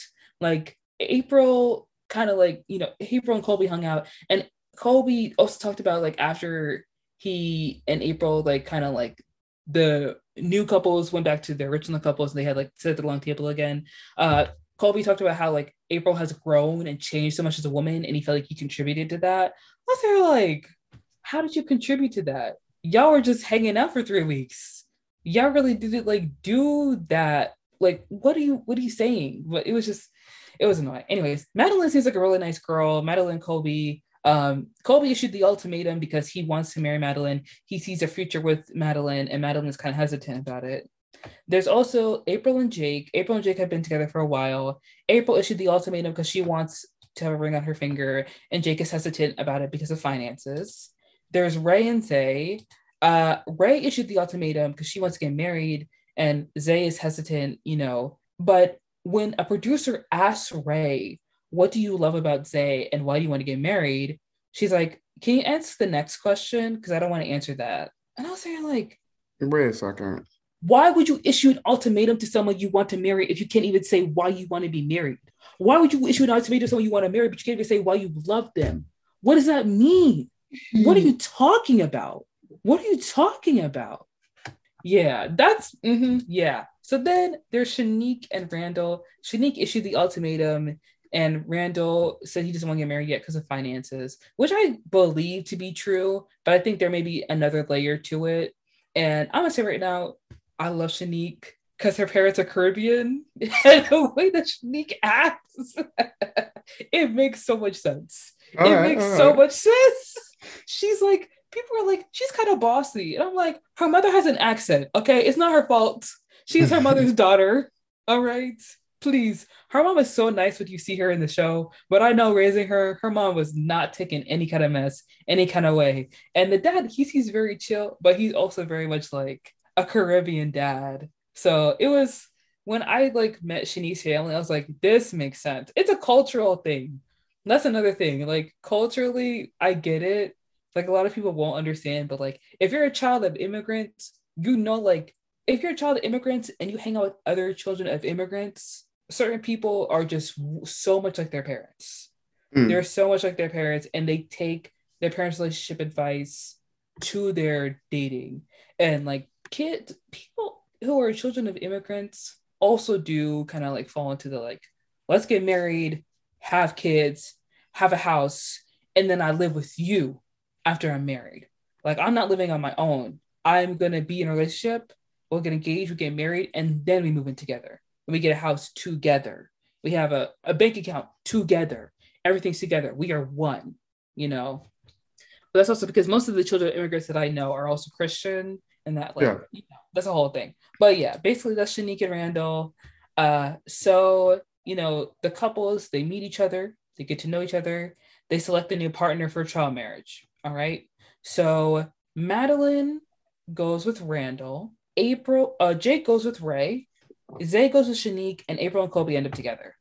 Out of the four couples, I'm gonna rank it right now based on like um connection and like the way they were together in the three weeks. It's gonna be, in my opinion, this is how it's going: Ray and Jake, Jake and Ray, and then there's gonna be Madeline and Randall, mm. Shanique and Zay, Colby and April. And I don't mean to put Shanique and Zay so far down. It's just how the ranking goes. I do think that Shanique and Zay had a lot more in common because they connected with each other emotionally. And like it was very clear that like when Zay met uh Shanique's family, he has some kind of like trauma with family in his own childhood because he talked about how he doesn't even talk to his family his family didn't take care of him. His family wasn't there for him. The way he was raised was so messed up. The people where he was around was not good for him. And he doesn't go into detail, but you could tell it's hard for him because he can't even speak because he starts crying. He doesn't want to cry because, you know, hyper masculinity, all that stuff. Mm-hmm. And I really do feel for Zay because the more I watch the show, it's very clear to me that Zay seems like a more social person. When you watch episode one, Zay seems more social and the kind of guy who goes hooping with his friends. And Ray is very shy. She's very quiet. She's very reserved. She's to herself. And she seems like a really sweet girl. And Ray says that she doesn't like to um she doesn't like to argue with Zay and she wants to have good times. And it's not that Zay likes to argue, it's like that Zay wants this relationship to work. He understands why she issued the ultimatum. She knows he knows she wants to get married and he wants to talk to her. He wants her to open up. He wants to connect with her and she doesn't want to do that. She closes up. She changes the subject. She doesn't open up. She doesn't talk to him. And it's hard because like Zay's trying to be nice about it and he's trying to be calm about it and he's trying to be understanding with her. But it's difficult when like someone is not giving giving to you what you're giving back to them. And Ray and Jake, yeah, Jake, they have fun together. Like they really get along. They like each other a lot. But the only thing they really connect with with each other, from what I saw, what from Netflix showed us, is that they're both biracial and they both like their moms. Mm. The connections only last for three weeks. Like you talk to someone for 10 minutes and you feel like you want to do a trial marriage with them. And then you have to think about maybe I could spend the rest of my life with this person. No, no, I don't think so. Very superficial, in fact. Very mm-hmm. superficial. Like what do you mean? What are you talking about? Like Ray and Jake definitely do seem to get along really well. And they do seem like a cute couple, of course. April did not like the fact that Ray and Jake got together, but I feel like it didn't matter who's Jake would get with. April was just jealous. Yeah. And I can understand that. And I can get that. But you have to understand, y'all signed up for this. Mm-hmm. Y'all knew what it was. You knew you were going to watch your partner flirt with somebody else. You knew your partner was going to go live with somebody else for a while. So you know, this is what the show is. It is what it is. This is what you signed up for. And of course, I'm sure most of the people who signed up for this thing thought to themselves confidently, oh, well, my partner is going to want to leave me or be with somebody else or break up with me because I'm all this in a bag of chips. So why would they want someone else? Because I am a 10 and that person is a seven. So why would you downgrade? Like, y'all are getting a little too big for your boots here yeah. for a Netflix show. All right. This is a Netflix show. All right. You're not going to be the prettiest person on here. April is a baddie, though. She is bad. 10 out of 10. Like, she, I do think it's kind of funny that she she refers to herself in the third person sometimes. it was yeah, funny when she did yeah. that, but it was also like, okay, confidence. And I would say, I like April. I like April. I think she's fun mm-hmm. During the three weeks when she was living with Colby, uh, she did go out partying with a friend of her, some friends of hers, because she was just upset and distraught because Jake was with Ray, and she was just thinking about what they could be doing, and she was like worried about it. And she ended up giving a guy her number, and she ended up like giving some guys her Instagram. But you're in a trial like three week when you're single, and April wasn't really like knocking boots with Colby the same way that Jake and Ray were, because apparently Jake and Ray had a golden box with whips and feathers and other sex toys that mm. Zay found after Zay and Ray got back together. So Jake got upset with April because she was giving guys her Instagram, but in the trial, the three week thing, y'all are single. Even though you're upset about it, like y'all and you and Ray were literally knocking boots, making the bed go ew, ew, every night. So what you're upset, but what you did is a lot more. Come on, babe. Mm-hmm. Let's not play around. Okay. But Jake and Ray, they got along really well. Um, I will say, I'm just gonna spoil it because we're just talking about the whole show. Yeah. Uh, when Ray and Zay get back together, they do end up fighting a lot. This is something that happens a lot with original couple couples. They they all start fighting. They all start fighting with each other. You know, some friction. Um, Zay is still trying to get Ray to open up, and she's just not doing it. And I truly do feel for Zay. And this is where I Ray loses me this is where I can't deal with Ray because you issued the ultimatum. You said you wanted to get married. You said you want to marry this man. He wants to talk to you. He wants you to open up. He wants you to be vulnerable. He wants to be transparent. And I can understand that can be hard and that can be difficult. But if you have been dating somebody for more than a year, at some point, you need to let the floodgates go. Mm-hmm. You got to open it up. You got to let it just, you know. And even though Zay, Zay opened up with Shanique and Zay and Shanique, they got along really well. And they were kind of cute as a couple. And Zay and Shanique, they had like also like sexual chemistry too. Like if anybody repaired, I would want Shay and Zanique to work. Okay. I feel right. like they really worked out. I feel like even if they weren't dating, they would make good friends. And like Shanique is really sweet and like really nice, but she's also someone you can't talk over her. She's not going to argue with you. She sees things in very black and white, which can be difficult because obviously she's a separate woman, but it also means that like she has very like taunt morals. Mm-hmm. And even though she can be stubborn, she's fair. You know, like Ray and Zay, they have an argument and Ray breaks up with Zay. So Zay and Shanique meet up and they talk. And Shanique is trying to get Zay to see Ray's side of it. Because Shanique has never really badmouthed Ray or anything, said anything mean about Ray, but she wants Zay to see, she wants Zay to see Ray's side and why they argued. Because the night when like Ray and Zay were upset with each other and they got into a fight, uh, Zay left. Like he left the house like 10 o'clock. He didn't come back until 8 a.m. So Ray was really upset about that. And then she broke up with him and she left. And Shanique was just trying to be like, look, I understand why you left. I get it. I see that. But if Randall left all night and came back at 8 a.m., I would be pissed. You know, like I see your side, but like if Randall did that, I would be pissed too. And like I appreciate Shanique for doing that because she's always someone who doesn't like the BS either, in the same way that Alexis doesn't like the BS. It's just that Shanique is a lot more peaceful with it. Shanique knows when to like bring that up and when to talk about it and in what scenario to talk about it with and who to speak with about it with.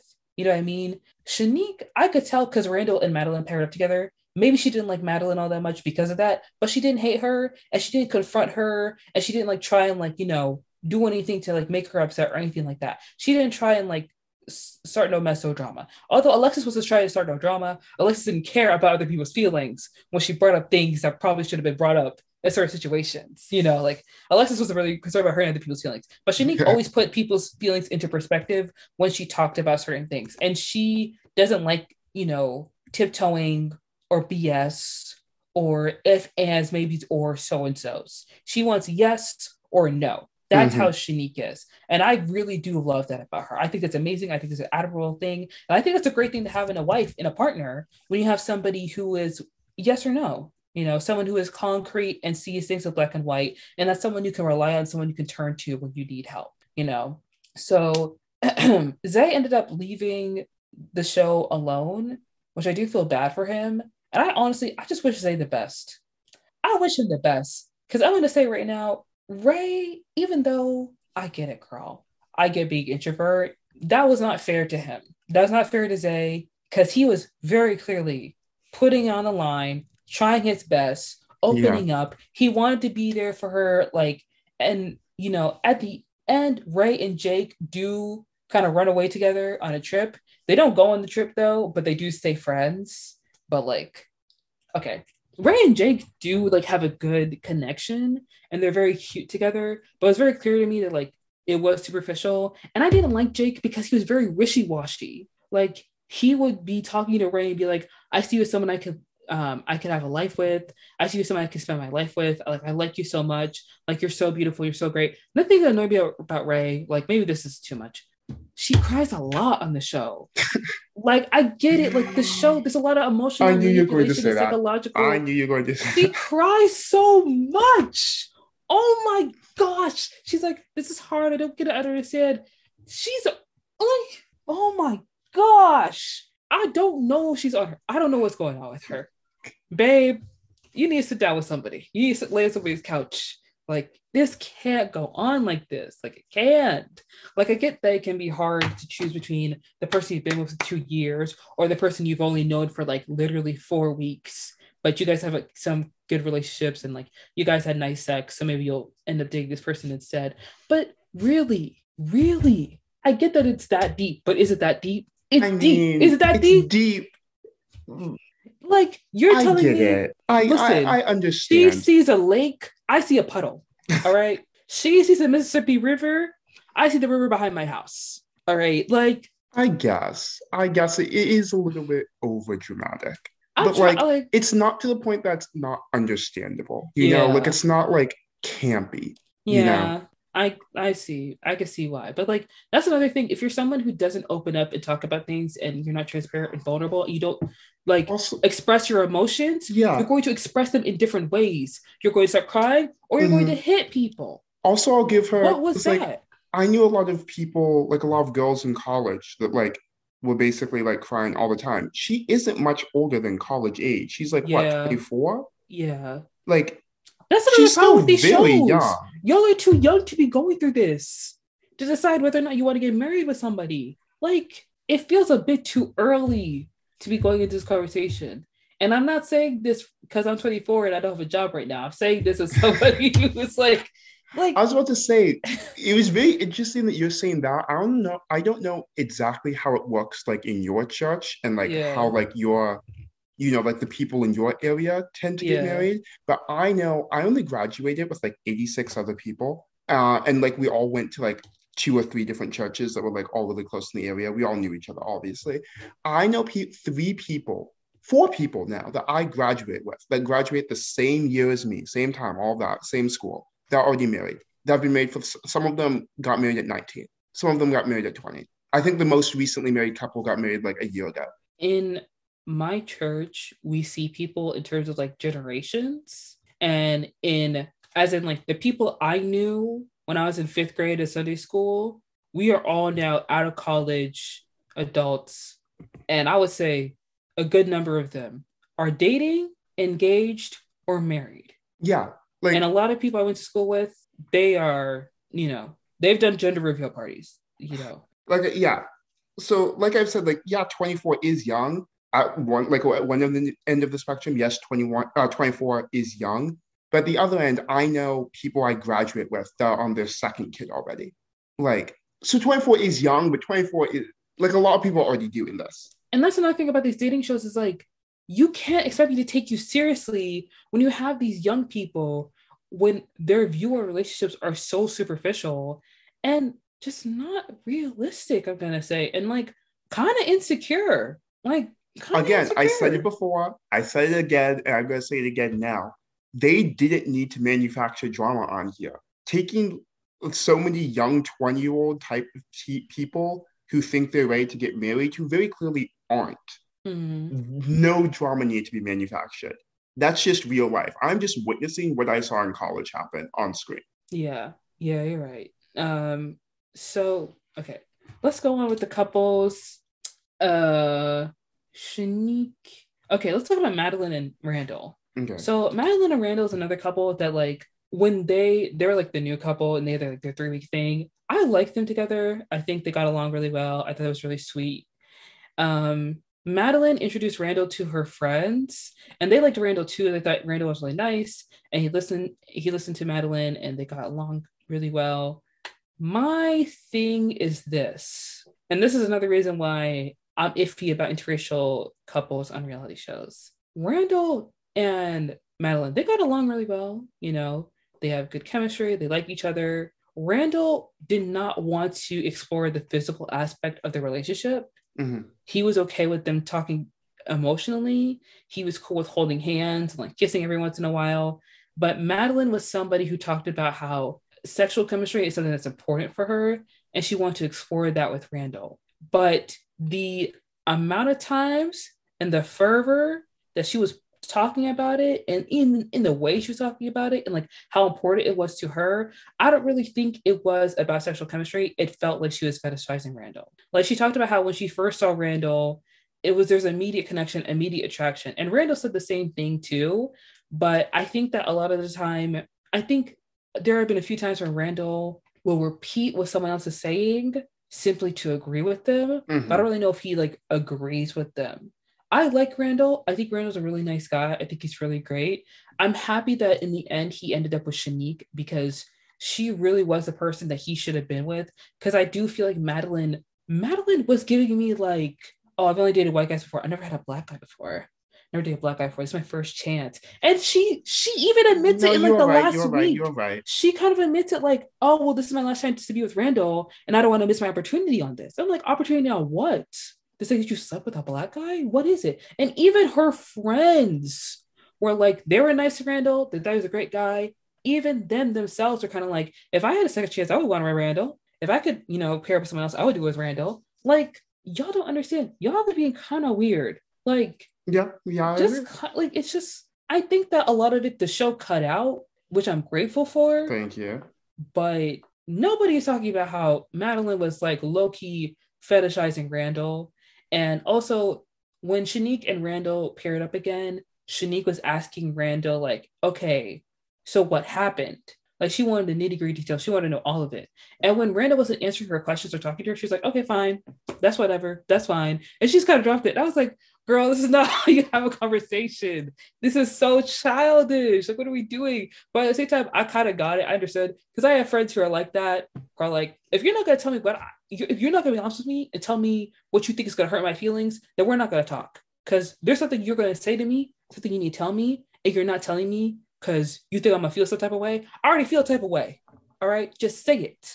I'm asking, just say it. Like that kind of attitude, I get it. I understand because I've grown up around people like that. So like for me, it's less of like, oh, she's being annoying. It's more like it's funny to me because it's like when I see Shanique, I see like my friends from church. So I love her so much. That's why I like I hold so much love for her in my heart. I really do. And also meeting Shanique's family makes sense because Shanique's dad, when he met Zay, he liked Zay. Their family loves Zay. Their family thought Zay was really great. And I hope that Zay and Shanique stay friends because I think that he really does deserve a good friend like Shanique because she really was there for him and like she was like really supportive of him and they were kind of cute together. I'm not gonna lie. If Shanique and Zay ran off into the sunset, I would have been mad because Randall needs a buck up. Like honestly, when Shanique stopped talking to Randall after uh Randall Shanique repaired, um, you know, obviously he was like, you know, when my daughter is the one issuing the ultimatum and you've been dating for so long, the question is, what's going on? What's wrong?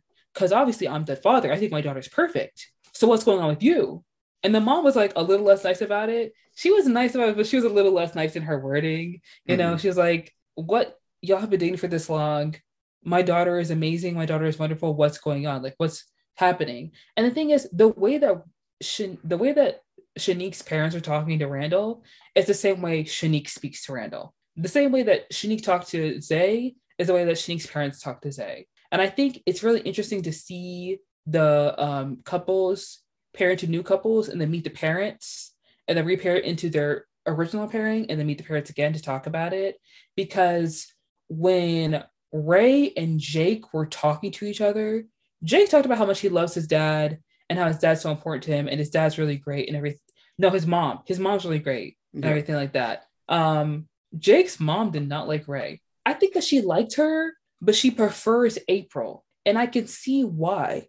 Because April is a lot like his mom. Because when the couples repaired and Jake and April were talking to, you know, um, Jake's mom and I think a friend of theirs, I'm not sure if it was, I don't think it was a dad, but like a friend of theirs, basically like the way that Jake's mom acts around Jake is the way that April acts around him. And Jake has a lot more respect for his mom than he does for April. You know, like when Jake and April repaired, repaired into the original pairing, uh, April went through his phone, but she clarified in an interview that like she's done that before, so it's not different. Yeah. She said that like she's gone through his phone before, and like when she went through his phone, she said that you know she saw a video of Ray twerking on his phone and she was like, Why do you have this on your phone? Like, why is this here? You know, because she was jealous, obviously. Like, I understand that and I get it. And Jake also lied to Ray because Ray asked, Oh, what did you think? Uh, what did your mom think of me? And Jake's mom, in a confessional or an interview, whatever, said that like she likes Ray. Ray is nice, Ray sweet, but Jake needs April because April's strong and she's opinionated and she knows what she wants. Mm-hmm. And Jake needs someone like April in his life. And his mom said that to him. And then Jake lied and said that she loved you. She thought we were great. She think we would make a great couple. You know you're on TV, right? We're all going to see this. Sir, your mom going to see you lying through your teeth. Bro, what are you doing? What are you doing? Also, I'm embarrassed. I'm terrified, I, actually. He yeah. is actually not alive anymore. He is dead. He's so dumb. Light skinned guys are always like this. They always do something so dumb always playing with your emotions, always twisting things for their betterment. It, they are. They are like this. Lights. Him and his light eyes. Mm. Him and his light eyes and his pastel colors. oh,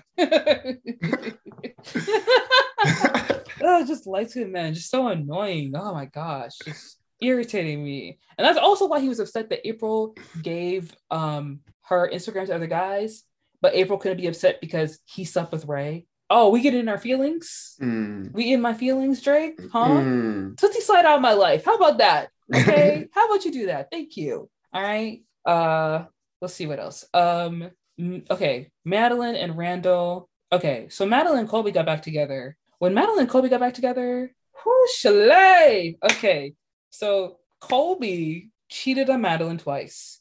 I don't care about the wording. I don't care about his explanations. I don't care about his apologies. I don't care what anyone's gonna say. Matt Colby cheated on Madeline twice in the three weeks they were apart. And yes, like Glenn mentioned before, he tried to spin it like he did it for her. And then he also tried to say it was her fault that he cheated because he said that with April, he wasn't getting what he needed to understand what Madeline wanted. So he had to outsource to another woman. And he told Madeline that he was FaceTiming another girl. But what he didn't tell her was that he continued to FaceTime this girl. And I think there was, I'm pretty sure there was another girl. I'm pretty sure there was another girl. And like there was something else going on with that other girl. And he told that girl that they were in an open relationship to make her believe that there was still like an opportunity for her. Like, hello? Mm. So obviously Madeline was upset about that. And she tried to talk to him about it, but he left. And then Ray came over to talk to Madeline and be there for her. And Colby was hungover. He wasn't he was not helping. He was not being a great guy. And then when Colby and Madeline met up with her friends, a mess. It was a train wreck. I don't know what's wrong with this guy. I don't know what's going on with this dude. And the thing is, at the end of the day, she married him. Mm. He got down and with me, and she said yes. Madeline, what have we learned from this experience? Quite literally, nothing. nothing. Not a single thing. What are we doing? And then after they got pregnant. Oh, babe, the reunion. Oh, they wasted oh, no time, baby. They wasted no time. It was a wrap. He literally trapped her. There was actually no wrap, actually. She better get his Instagram password because she better. Girl, check his following list. Everyone, check his following list. Let's see how many Instagram models he's following. Let's see if he's like hit emojis pictures. You know what I mean? Let's see what's going on here. Let's see what's going on here. I don't trust him. I don't trust him. I don't like him. I don't think he's a nice guy. He's definitely gaslighting her. he's it's just like, why are we going through this? This whole thing felt like self-sabotage. This whole thing, a mess. Ray ended up single, Zay ended up single, Jake broke up with April broke up with Jake, which I'm very happy about. And I'm very glad about because her and Jake were fighting a lot and arguing a lot. And I do think that April April has um, got a new boyfriend recently, which good for her. She's also went blonde for a minute, which was super great. She looks so good blonde. Shout out mm-hmm. to her. She looked so good blonde. Also, Shanique was blonde at the reunion. She looked so pretty. I do think Shanique Randall will work out. I do think that they can work through their issues and they could probably, you know, come to agreement. I think that Madeline and Colby should not be together. And, you know, everything else in the reunion, I didn't watch the reunion. I'm gonna be honest. I didn't care. oh I didn't yeah, care. Yeah, After the ultimatum, I was like, okay, so this is over. This is done with. Because I had a feeling that because Alexis and Hunter and like Alexis, Hunter, Nate, and Lauren, they're gonna they're they're gonna be there too. I'm not gonna lie, I didn't really care. I don't think Alexis should have said yes to Nate because I feel like having kids is such a huge part of being married, and that's not really something you can compromise on and it's not something that's easy to talk through. And he was giving me like, she was being like, we could get a therapist, we could sit down and talk this out. And he was like, no, no, no, I know you're gonna want to have kids one day, or we're gonna have kids one day. And the thing is, he's someone who works all the time, and she, she, he would want her to stay at home. And although she wants to have kids, like y'all are making these decisions and not thinking them through. You're like, oh, we'll just see what happens. Oh, we finna see. No, we I mean, yeah, we're going to see. No, we will see. Like, oh my gosh, you cannot ignore red flags. Those things don't go away. Like, what are you doing? Come on now. Um, yeah, I think that was basically my review of the ultimatum. Overall, the show was very messy. The show was very interesting. Um, it's strange to me how often reality shows will pre will package up like hookup culture and polyamory and just put it on a TV show. You know what I mean? Like, this is a terrible idea for young couples. And I think yeah. that um, a lot of it is a little bit manipulative. And I think that it's very obvious that a lot of the people who are on the show are from the Midwest and the South, you know? There's so much pressure to get married at such a young age and people making plans for your uterus when you're a kid it's it's not great. It's not great. And you know there are so many archetypes of women getting a degree and then immediately wanting a husband right after you get your degree you know? I i don't know. I feel like a lot of the people who are on the show are kind of just like products of their environment. And the show was a little dirty and i do think that like the show did not talk enough about how like these people were obviously sleeping with each other. Like yeah. y'all can't try to dance around the fact, but like they were. So I don't know why Netflix like avoided that. Netflix, stop showing me the blurry video of two people wrestling around under the covers. Like, just like ask them outright, did y'all sleep together? Yes or no? We know what's going on. Yeah. Like, we're not stupid. Yeah. Don't we're try to spare my feelings.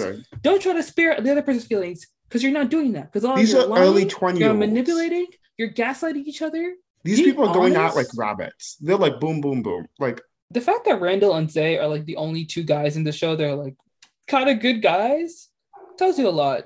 Mm. This is a lot, you know what I mean? And I I don't know if there's anything else I want to say really. There was uh one interesting point in the show when um the girls who were still doing the experiment, they met up with each other for lunch. Yeah And the day that they met up, April had a cancer screening, I believe.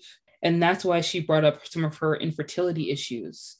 And she also spoke to how that's another reason why her and Jake have problems because Jake wants a kid and she feels like she can't give him a kid. And she also feels like, as a woman, she feels like her body is broken. And that's another thing with this show. Y'all are falling into the gender roles and the way that this patriarchal society makes you believe that women have to be married and have kids. Like you can be married and not have kids, you can adopt. Like yeah. I understand that wanting to have your own child and giving birth and the experience of motherhood, like this is my baby, I gave birth to you, I birthed you, I raised you, you're mine, like you're my little child, you're my seed. But also like you don't have to. You don't have to. It's okay if you adopt. It's okay if you can't have kids. It's okay if IVF doesn't work and all these other things. You know what I mean? Because mm. like that's not something that's simple, easy. It is complex. It's very it's a lot. You know, having kids is a lot. And I really did feel for April with the fact that she felt like her body was broken because she couldn't give Jake kids. Because what is Jake saying to her? Is Jake comforting her? Is Jake making her feel like she's supported and that she's still whole and that she's still human and that she's still deserving of love and she's still a great partner? Or is he invalidating her feelings, not listening to her and making her feel less than? Because the person that Jake seems to be with April is different from who he is with Ray. Mm-hmm. And Ray is very quiet and demure and shy. And Jake isn't like overbearing or dominant, but he doesn't seem like somebody who's like taking a stand. Like Jake and Randall are similar in which like they don't really want to like stir the boat. But Randall, at least at the end of the day, he knows what he wants and he tries to communicate that with Shanique and he wants to communicate that with Shanique. Shanique's opinionated and April's also opinionated as well. And April and Shanique both try to give their partner space to speak and say what they have to say. Even though Shanique can be stubborn, April sometimes just tries to like at least up like you know, April can be stubborn too. And they Shanique and April both give their partners grace. And April can be a bit spicy. And sometimes, you know, with the whole speaking and speaking saying your name in the third person, like kind of like, okay, girl. But Jake deflects and he lies and I don't, I don't know, man. I just don't mm. trust you. I just don't trust you, man. No, that's fair. No, that's fair. I, oh gosh, it's it also sucks because like a lot of young people seem to have these problems in relationships where like they don't want to be left and they don't want to be hurt. Mm-hmm. But a lot of y'all got some deep seated issues you got to work through, and you shouldn't be dealing with it by going on a show where you pretend to be dating somebody else and then get back together with the other person you were therefore sowing seeds of jealousy and distrust in order to see if you really want to be with somebody. That's literally like you getting your boyfriend. That's literally like you being like, you get a free pass. You pretend to date someone else, I'll date somebody else. We get back together and we see if we still want to be together. Like those scars are never going to heal or will take a long time to heal. The one thing I don't want my kids to see is their father pretending to date a white woman on television. You gotta be out your mind. it's not because she's white, but it's like you're dating some like the whole concept for this show, bro. And the thing is, is that like the queer season, it's gonna be the same mess. It's gonna be the same problems, and you know there's gonna be biphobia. I you mean, know. Here's the thing. There is. Here's the thing. There is. Be, okay, but here I feel like because mm. in in the community biphobia is 100% there constantly but is constantly ignored like if you ask someone to okay let's be specific if you ask like a um, like a cis white gay mm. if biphobia is a problem in the community they're gonna say no they're gonna be like I, i've never heard biphobia what are you talking about but i feel like if this is a time where I want the inclusion. I feel like if the blatant biphobia that I know is going to happen, because it happens in our real life every single day, is being shown on TV, it will be harder to ignore the issue. It'd be like this right here. This isn't TV. This is just real, like what is actually happening in our community on a daily basis. Yes, it's on TV, but that's not manufactured. That is exactly how people talk. That is exactly how people behave when it comes to bisexual people. I feel like oh no, I feel like it might be good. Like seeing it for as disgusting and ugly and terrible as it is might be what we need to start having a real conversation about it. Because most people are currently just ignoring the issue. Hmm. Uh, you're right. I do fear that in the way that Netflix is going, with them chasing controversy and headlines and trending on Twitter, and the fact that Dave Chappelle is still on there, that there will be somebody who is transphobic on the show, and there will be a trans See, couple. and that again, that is not something I think I can ride with. I can't. So I obviously would not agree with it in any way, shape, or form. But this is like it's a good example. I don't even know what to say. I I I understand that controversy brings in discourse, and discourse is essential for moving forward and having people understand certain topics. But when people's like reputations and lives and just like emotions are on the line for somebody to grab a quick bag at a corporation to get some clicks and for people to gain some clout True. off it, I that's don't. when I I'm don't like, like- the. I don't like the profiting off of it. mhm, But I do like because like especially because most people who are part of the community have like are obviously a minority of some sort, but mul- so many of them are like intersectional minorities in multiple different ways. And it's very hard to tell someone like that that they are doing something wrong, usually, because they're so Mhm. used to being attacked by everyone yeah, that they are naturally either not this isn't everyone, this isn't every person who falls in that category, but they're either naturally very defensive or Mhm. naturally very confrontational and aggressive because they've had to be in order to survive. And so when it comes to someone like that who is also like transphobic, it will be very hard to get the message across or even get them considering that this is something that they need to work on or that they need to address unless there's blatantly objectively no way around it in their face millions of people saying that this is not even attacking them not saying like you josh you are wrong for thinking like this but millions of people saying how this person is being treated that's not you how this trans person is being treated in this tv show is objectively wrong mhm. without it attacking like the actual you know person who is watching it you're i don't right. like i don't like that's for profit i don't like that netflix will profit off of this Mhm. but i do think that it could help the it could end up helping the community i One just thing- hate that it has to be so disgusting the way that's done Yeah, you're right. And I agree with you 100%. Um, one last thing I do want to say uh, with Ray, because I talked about Jake and his parent, his mom. With Ray and her dad, she said that her dad didn't like any of the guys that she dated.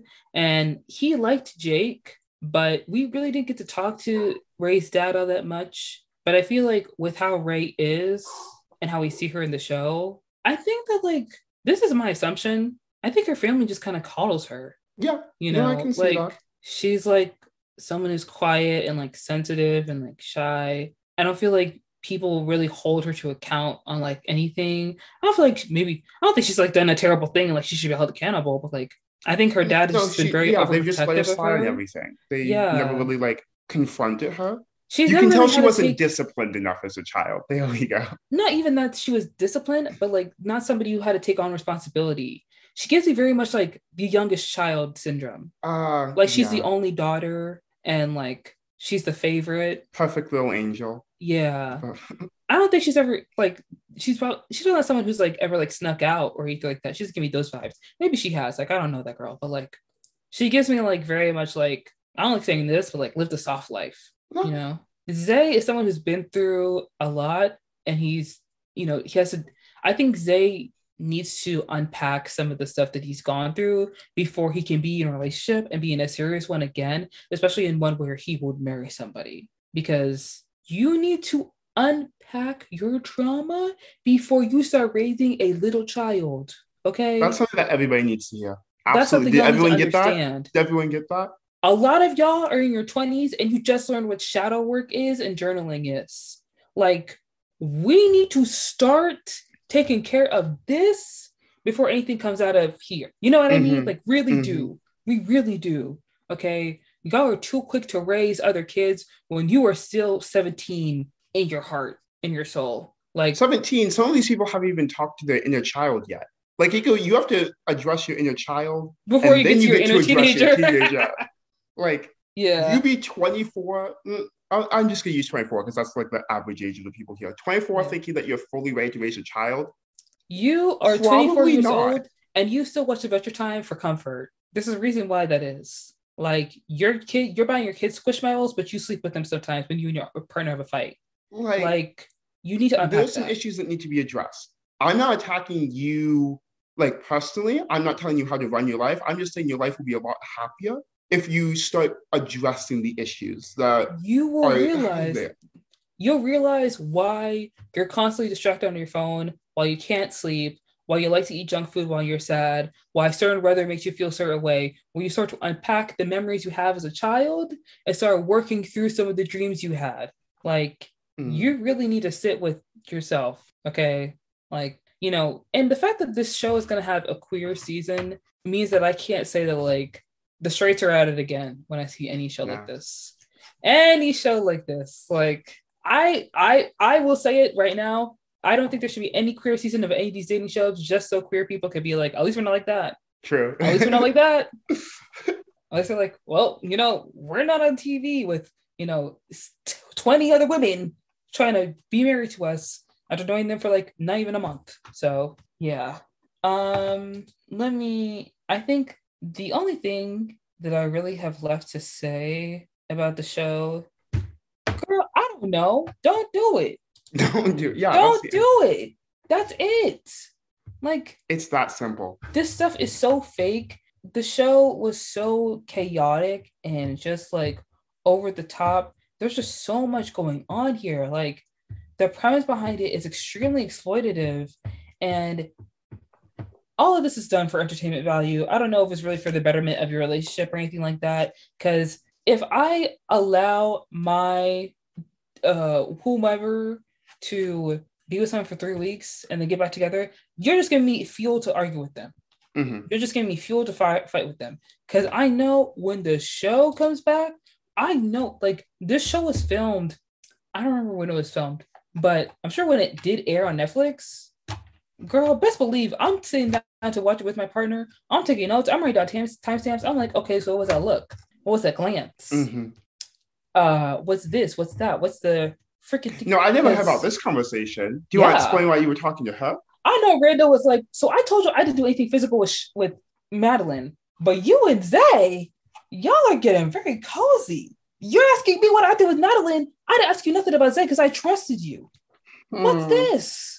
What's this? Like, I would bring it up. Randall I think you, you just can't watch the show. You just objectively can't watch the show. Not Honestly. you, but if you were on the show, you better not watch the show. Oh, anyways, um, I'm not gonna lie, it was fun watching the show and talking about it, but I do not like these shows for a reason. I'm exhausted. I do not like these shows for a reason. I just can't. Like my my blood, I can't do it. My blood so, pressure. are there any last thoughts you have to say about uh, these kind of dating shows? Don't do it. audition for the circle instead. audition for the challenge. I oh audition for um Master Chef Junior. we need to bring back shows like Wipeout. Bro, for real. Audition we for need, Wipeout. yeah. We need more shows like Wipeout. We need more shows like Taskmaster Taskmaster rather than these shows. Or or shows like um what's the show? Game Changer. Yeah, that oh, yeah. the College mm-hmm. Humor did. Mm-hmm, mm-hmm. Netflix needs to start doing those kind of shows. Not Is It Cake though. I hate that show. I hate that premise. Nailed It is so much better. Nailed It is so much more fun. Mm-hmm. But Netflix needs to try doing more Bring shows like cast shows. Bring us smart intellectual puzzle shows. Bring us problem solving shows. Like bring us something fun. Us adventures. Like Jesus, I don't want to. I'm tired of I watching want people. Feel, I want to see if I'm smarter than the contestants because they really be struggling with some of those puzzles. I'd be like, boom, boom, boom. Honestly, but uh, if that's all, uh, I guess we're just going to move into our next segment, which is All Pass, where we talk about. Oh, sorry. We're going to move into All Pass, which is where we talk about movies and TV shows that are coming out that we are not going to be seeing, or we're going to talk about industry news that we're not really a fan of. Um, did I talk about John Mulaney last week? No, no, no. You casually mentioned it, but I don't think you dived into it. No. All right. Well, I'm just going to say this right now, sir. John Mulaney I didn't care about your relationship drama or whatever the frick was going on. Um, you know, I love Anna. I think she's amazing. She definitely deserves better than him. Mm-hmm. Uh, you know, I have nothing to say to Olivia Munn And then I hope you're happy. I hope you manifested what you wanted. But platforming someone who's been openly transphobic so many times, that like John Mulaney needs to understand a lot of his audience are young queer people that take his specials out of context and also use that for their little TikToks, their little Tumblr memes. Like, you realize you just lost a whole chunk of your audience, right? Um, you so know, two things with that. One, yeah. One, even if they took it in context, it doesn't look much better.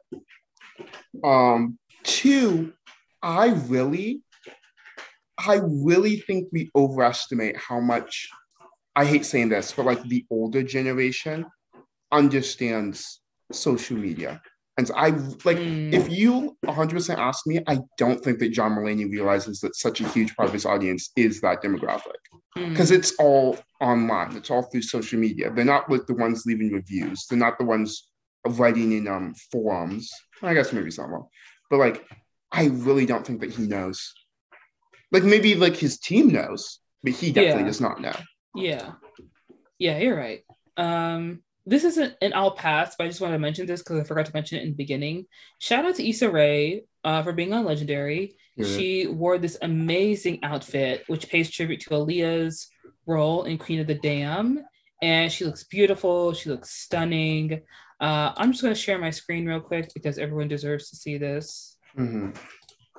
So this is what she looks like. Go away. This is how she looks. Absolutely beautiful. Absolutely stunning. Issa is so beautiful and amazing. I haven't watched Legendary yet, but I do kind of want to get into it. Mm-hmm. And this is just another picture on Twitter with all the people, all the guest judges. I think that's Kiki right there. And of course, there's Issa, there's Shamila, and there's some amazing people in drag and in the queer community also with them. And I just love this outfit. I think she looks amazing. I think she looks beautiful. Another thing I love about Issa Rae, Issa has like grown up on the internet and she just understands like she from seeing messy people being messy and being famous, she understands her as a famous person. All she's got to do is make great things, make the bookings, and then update y'all once in a while what's going on with her life. No, we didn't find out she was in a relationship until she was married. All that she, yeah, she knows. All I she need knows. to do is keep putting out good content. Yes. And keep my mouth shut. She said, I mind my business. Like mm-hmm. literally, mm-hmm. she was on SNL. I remember the skit she did on SNL, which was like kind of a parody off of what she said at the Emmys, which was she said, I'm ready for everyone black. And she was on SNL and she was like being a campaign manager in a skit. And basically, like Kenan Thompson said, like, oh yeah, we're supporting everybody, Trump, Biden, and Kanye. And she was like, fuck Kanye. And he like tweeted out something about her, but she didn't even respond. Yeah. She didn't even say anything. Because she don't need to. She, she does it. She does it between Issa Rae and Kanye. Yes. Everyone's for Issa Rae. Issa. She didn't need to say nothing. Issa's like she wouldn't have gained any more support by saying a single word. Because everyone who was for Issa was for Issa. And no one turned to Kanye. Issa knows that if everyone has said what already needs to be said, then I don't have to say anything else. I'm good. And my people have been saying it for me. I don't need to chime in. The conversation is already over. Listen, fantastic, amazing. Also, Issa and her company, Hoorae, are so wonderful. I believe, like, hold on, it's Issa Rae. I'm making sure this is correct. Yes, Issa signed an eight figure multi year deal with Warner Media, which means she is booked and busy. Yeah. For years. She doesn't have time. Years. She doesn't have time. She is so busy. I love her. I love her. I think she's amazing. She is like iconic. It is so inspiring to see somebody like Issa who made a web series, which was an awesome web series, by the way, mm-hmm. Awkward Black Girl, turn it into an amazing TV show, which won a Peabody in the year that I didn't win an Emmy. And she was like, Yellow Ghost statue, that don't mean nothing to me. That means nah, nothing. Sorry, I got me. people. Sorry. Listen. Sorry. Huh. Okay. Look, a baddie. We love to see it. I'm so proud of her. She's amazing. She's doing such great things. Shout out to her. Yes. Um, the one last thing I think I want to pass on is uh, Stranger Things came out the last. No, I don't know if it's the last season. I don't care. I'm over Stranger Things. I'm done with it. All the kids are like, they're too grown for this. They're too grown. Let Caleb live his life. He's been in the movie with Idris Elba. He doesn't want to do okay. this no more. He's making music now. I am Leave going Caleb to alone. I am going to say this. I haven't watched Stranger Things season four yet either. Um Yeah, uh, you're going to watch it? I'm considering because every single movie reviewer, every single series reviewer that I follow, that I trust, that I literally base a lot of my opinions off of, every single one have said that it is better, if not uh, that it is at least on the same level, if not better than the first season. That this is like the best they've ever seen Stranger Things be. But the, don't tell me that. I'm just saying what they're saying. I'm saying what they're saying. I haven't seen a single person say anything worse about it than that it's at the same level as season one. So when you say people you trust, do you mean like Jay Stubes? Do you mean yeah, like, like Jay Straw Stubes Hat would, guy? Jay Stubes, Straw Hat Guy slash Straw Hat Goofy, Amanda the. Jedi, Jenny Nicholson said something about it. Stop! Um, stop! like- like stop! You're everyone. naming all Like, my it is people. universal. It Stop. is universal. I haven't seen a single person say anything worse about it than it's Because that's gonna make me want to go through season three, and I don't want to. Stranger Things is scary. I haven't watched. I watched season one, season two. I haven't watched season three. I haven't either. I am struggling. Like the only reason why I haven't started already is because I would have to watch season three first. Otherwise, I would have already started watching season four. I'm like, I like the pull in me to not do it is so strong, but like everyone is saying that is like amazing masterclass. They put $30 million into each episode. Like this is high, but yes, What yes. is that? Just for royalties? Is that for But- Millie Bobby Brown's pay? No, like the production. Well, like the production put $30 million into each episode. Like the finale is apparently two and a half hours long. Like it, like each episode, the shortest one so far has been like an hour and a hour it's and a movie length. each one, each episode is none of them have been less than I think an hour and fifteen minutes. They said, and it's and it's been said the last one's like two and a half hours. Like these are just Glenn, movies. I'm making an executive decision as the president of this podcast. Okay, We're not watching it. We're not I will. because. I'm not watching it. I will make the You can watch it on your but I will never talk about it on the podcast. yeah. No, you can mention it if you want to. It's just that we're not dedicating an episode Oh, to Stranger no, Things no, no. because what you're not going to make me do is rewatch that show. What I'm not gonna make you do is rewatch 97 hours of content. I already watched Euphoria. All right. Yeah, we already did our good deed for the year by Listen. watching Euphoria. Already watched something that was popular and everyone talked about for the sake of this podcast and for content. And y'all blew up our Kim Kardashian, Pete Davidson TikTok. All right. So That's well, because we're naturally funny. It's because we're funny. We don't need to. We don't need to try. We're just naturally very funny people. You're right. Anyways, uh, the thing about Stranger Things I want to talk about was that he, um, the actor who plays Will, Noah Shap, Schnapp, I don't know. Basically, he said that he thinks it's beautiful that Will's sexuality is ambiguous. I say, put a label on it, give him a boyfriend, or shut up. All right. Sure. Ambi- ambiguity is stupid. All right, Netflix. We know where you stand with queer people.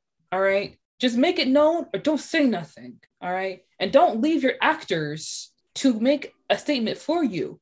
The writers of the show, the creators of the show, can conform it or deny it if they want to. This was the newest season. Y'all could have done something. Mhm. Y'all could have brought something in. Y'all could have hint like, I'm tired. Ambiguity is stupid. It's unnecessary. We live in the time of our flag means death, Gentleman Jack, Generation, Euphoria. Just say it, show it, or shut up. But please, if you're not gonna do the first two, shut up. Stop talking. Don't look at me. Don't mention us. Don't just yeah, please. It's annoying. Like this is the same thing with those people on TikTok that like to flaunt that they're like 10% black or they have black grandparents. Oh yeah. I'm tired. We don't care. We do not care. Please. That's it. And also, Netflix, y'all really are dirty for like firing 10% of your staff Mhm. for the website Tudum, which has been starting to be recommended to me every time I finish a Netflix series. I didn't even know about it after the controversy, but now they're trying to shove it down my throat. Why are you trying to recommend me a website that was built by queer people and independent journalists that you fired with barely any severance? Y'all are losing money every year, and the one thing you thought to do was to get rid of a website that was run by independent con. You guys have the wrong priorities. How is it that you looked at your budget and you saw DoorDash, 2000, this, 1000, miscellaneous purchases, 500 a week, and then you saw, oh, look, therapy is $65. Let's get rid of therapy. I Hmm. need new shoes. also the fact that they got rid of um their staff when the most popular thing to come out of Tudum was hard. And, and Tudum, because Tudum is connected to still watching Netflix, mm-hmm. is literally Drag Queens React. It's Trixie and Katya's show. Every single episode they've put out of it for what five years now. I don't think a single one has less than like a million views.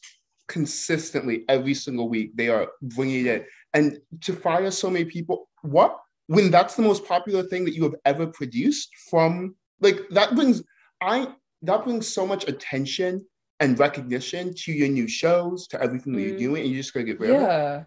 I'm not like, get rid of it, but like get rid of you're going to downsize staff? what made it there, so what made it amazing. Popular? No. So amazing. The people that are working behind the scenes tirelessly every single day, promoting your stuff and working so hard.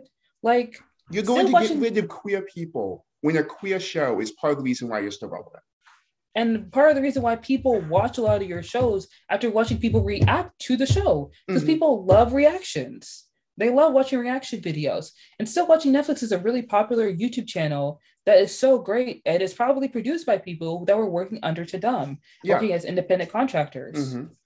Like maybe cancel Adam Sandler's five movie deal so you can save some money. I don't know. Like y'all are getting rid of things that we want. Like they got rid of the uh, prequel series with uh, the Queen and the lady uh, Danbury from mm-hmm. Bridgerton. Probably yeah. not Danbury. Okay, but like they got rid of that to save money. Cancel the Shonda show. See what happens. Mm-hmm. Cancel another one. Like she won't go to HBO Max. Like she won't leave. Bye. Excuse me. Hello, the creative Scandal. Come on now. Come on now yeah, Netflix, you got me all the way twisted up. I'm just, mm. I'm tired of it. I'm sick of it. I'm sick of it. I'm sick of your BS. I'm sick of your mess. Your stop raising your freaking prices. Jesus. And whoever is on my Netflix account watching Breaking Bad, I need you to log out. It's me. no, it's shut up.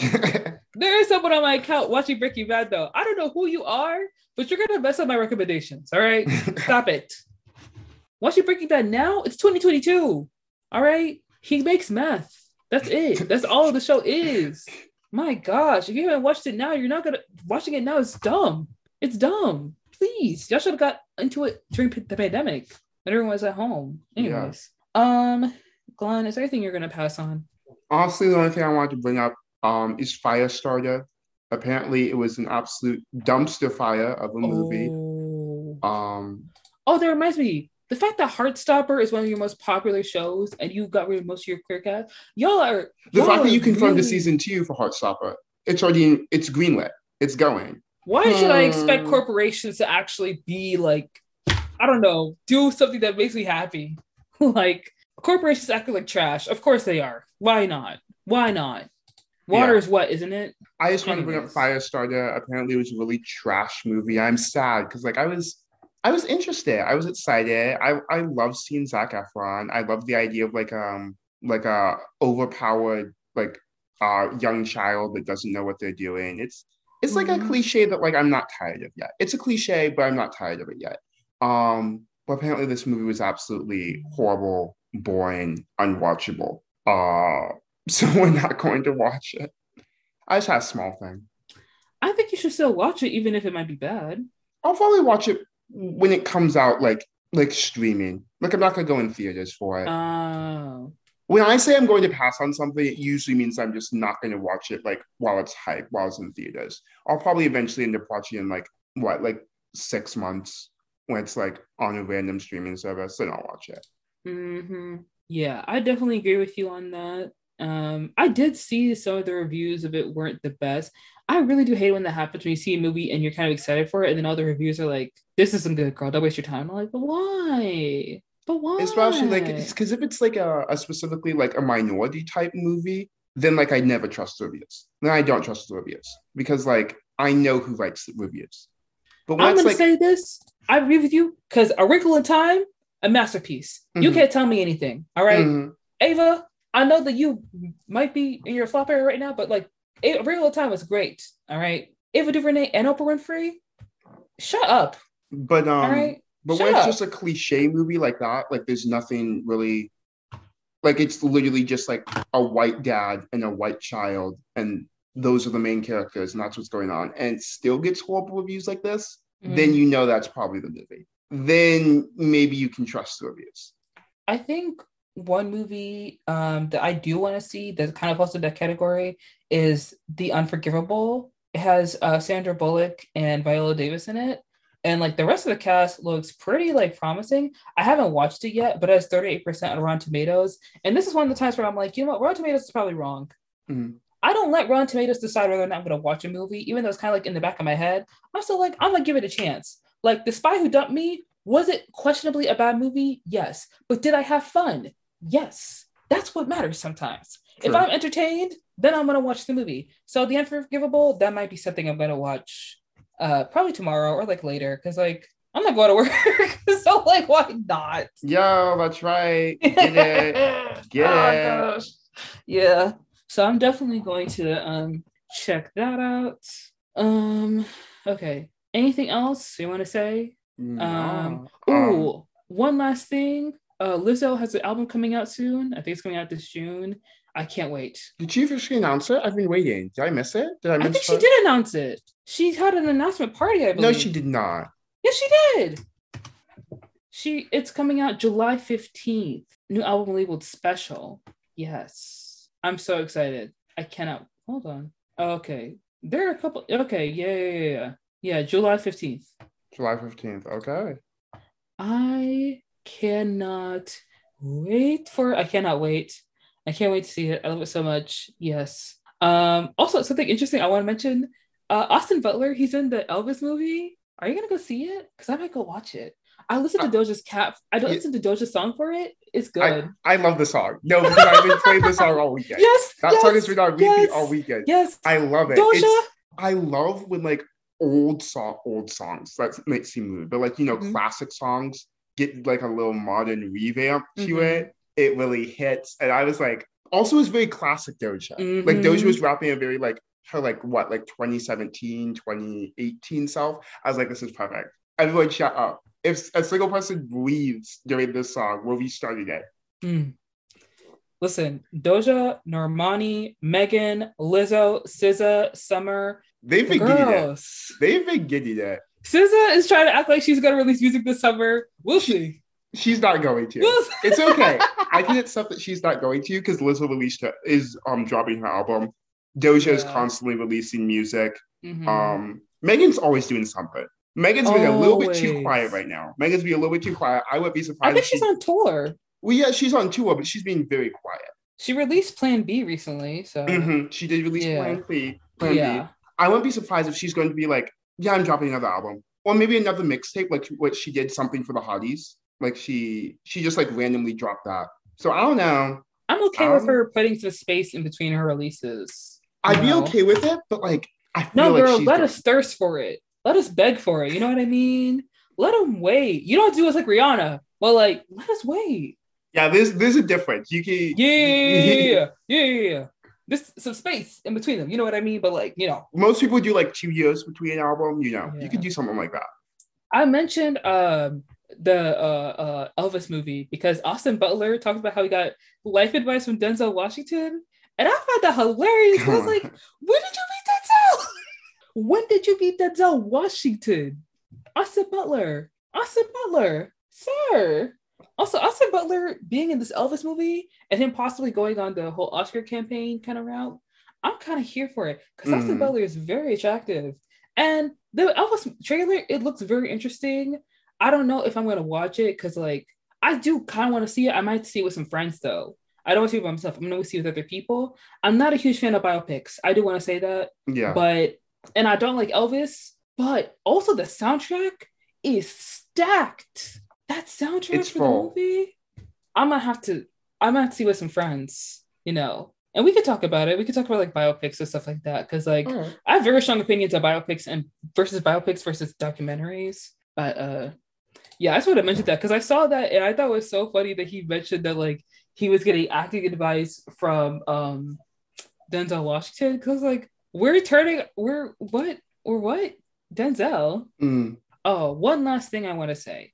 Um, Abbott Elementary is my comfort show. You ask Quinn to do it after special one more time. I'm coming to your house. I'm unplugging your Wi-Fi. All right. talking about, oh, well, you know, politicians just need like special messages and like bring awareness. We are all aware. We all know. They know too. All right. They know. Don't ask Quinta to write a show. Write, listen, Abbott, Abbott Elementary is a revolutionary show. Yes, I said revolutionary. Okay, mm. fight me.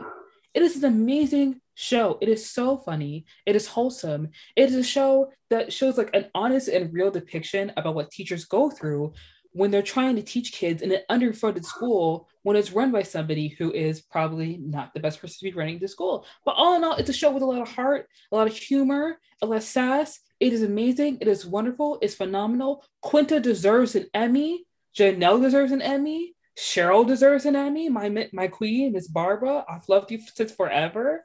Like the show is so amazing and outstanding. If they don't get an Emmy or a SAG award or a Golden Globe for at least outstanding cast, the Academy and I are really gonna have problems. Hmm. I will be on your door. I will be. I will be climbing on the roof like that guy did in Rihanna's house. Like I will be.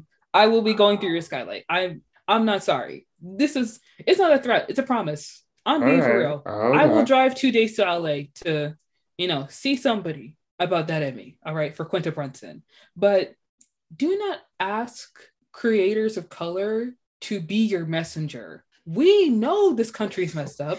Mm. The leaders know, you know. Instead of asking Quinta to write an after school special episode, how about you go stand in front of your senator's house and tell them to stop taking money from the NRA? How about you go let Mitch McConnell know how you feel? Leave Quinta alone. She went from BuzzFeed to ABC.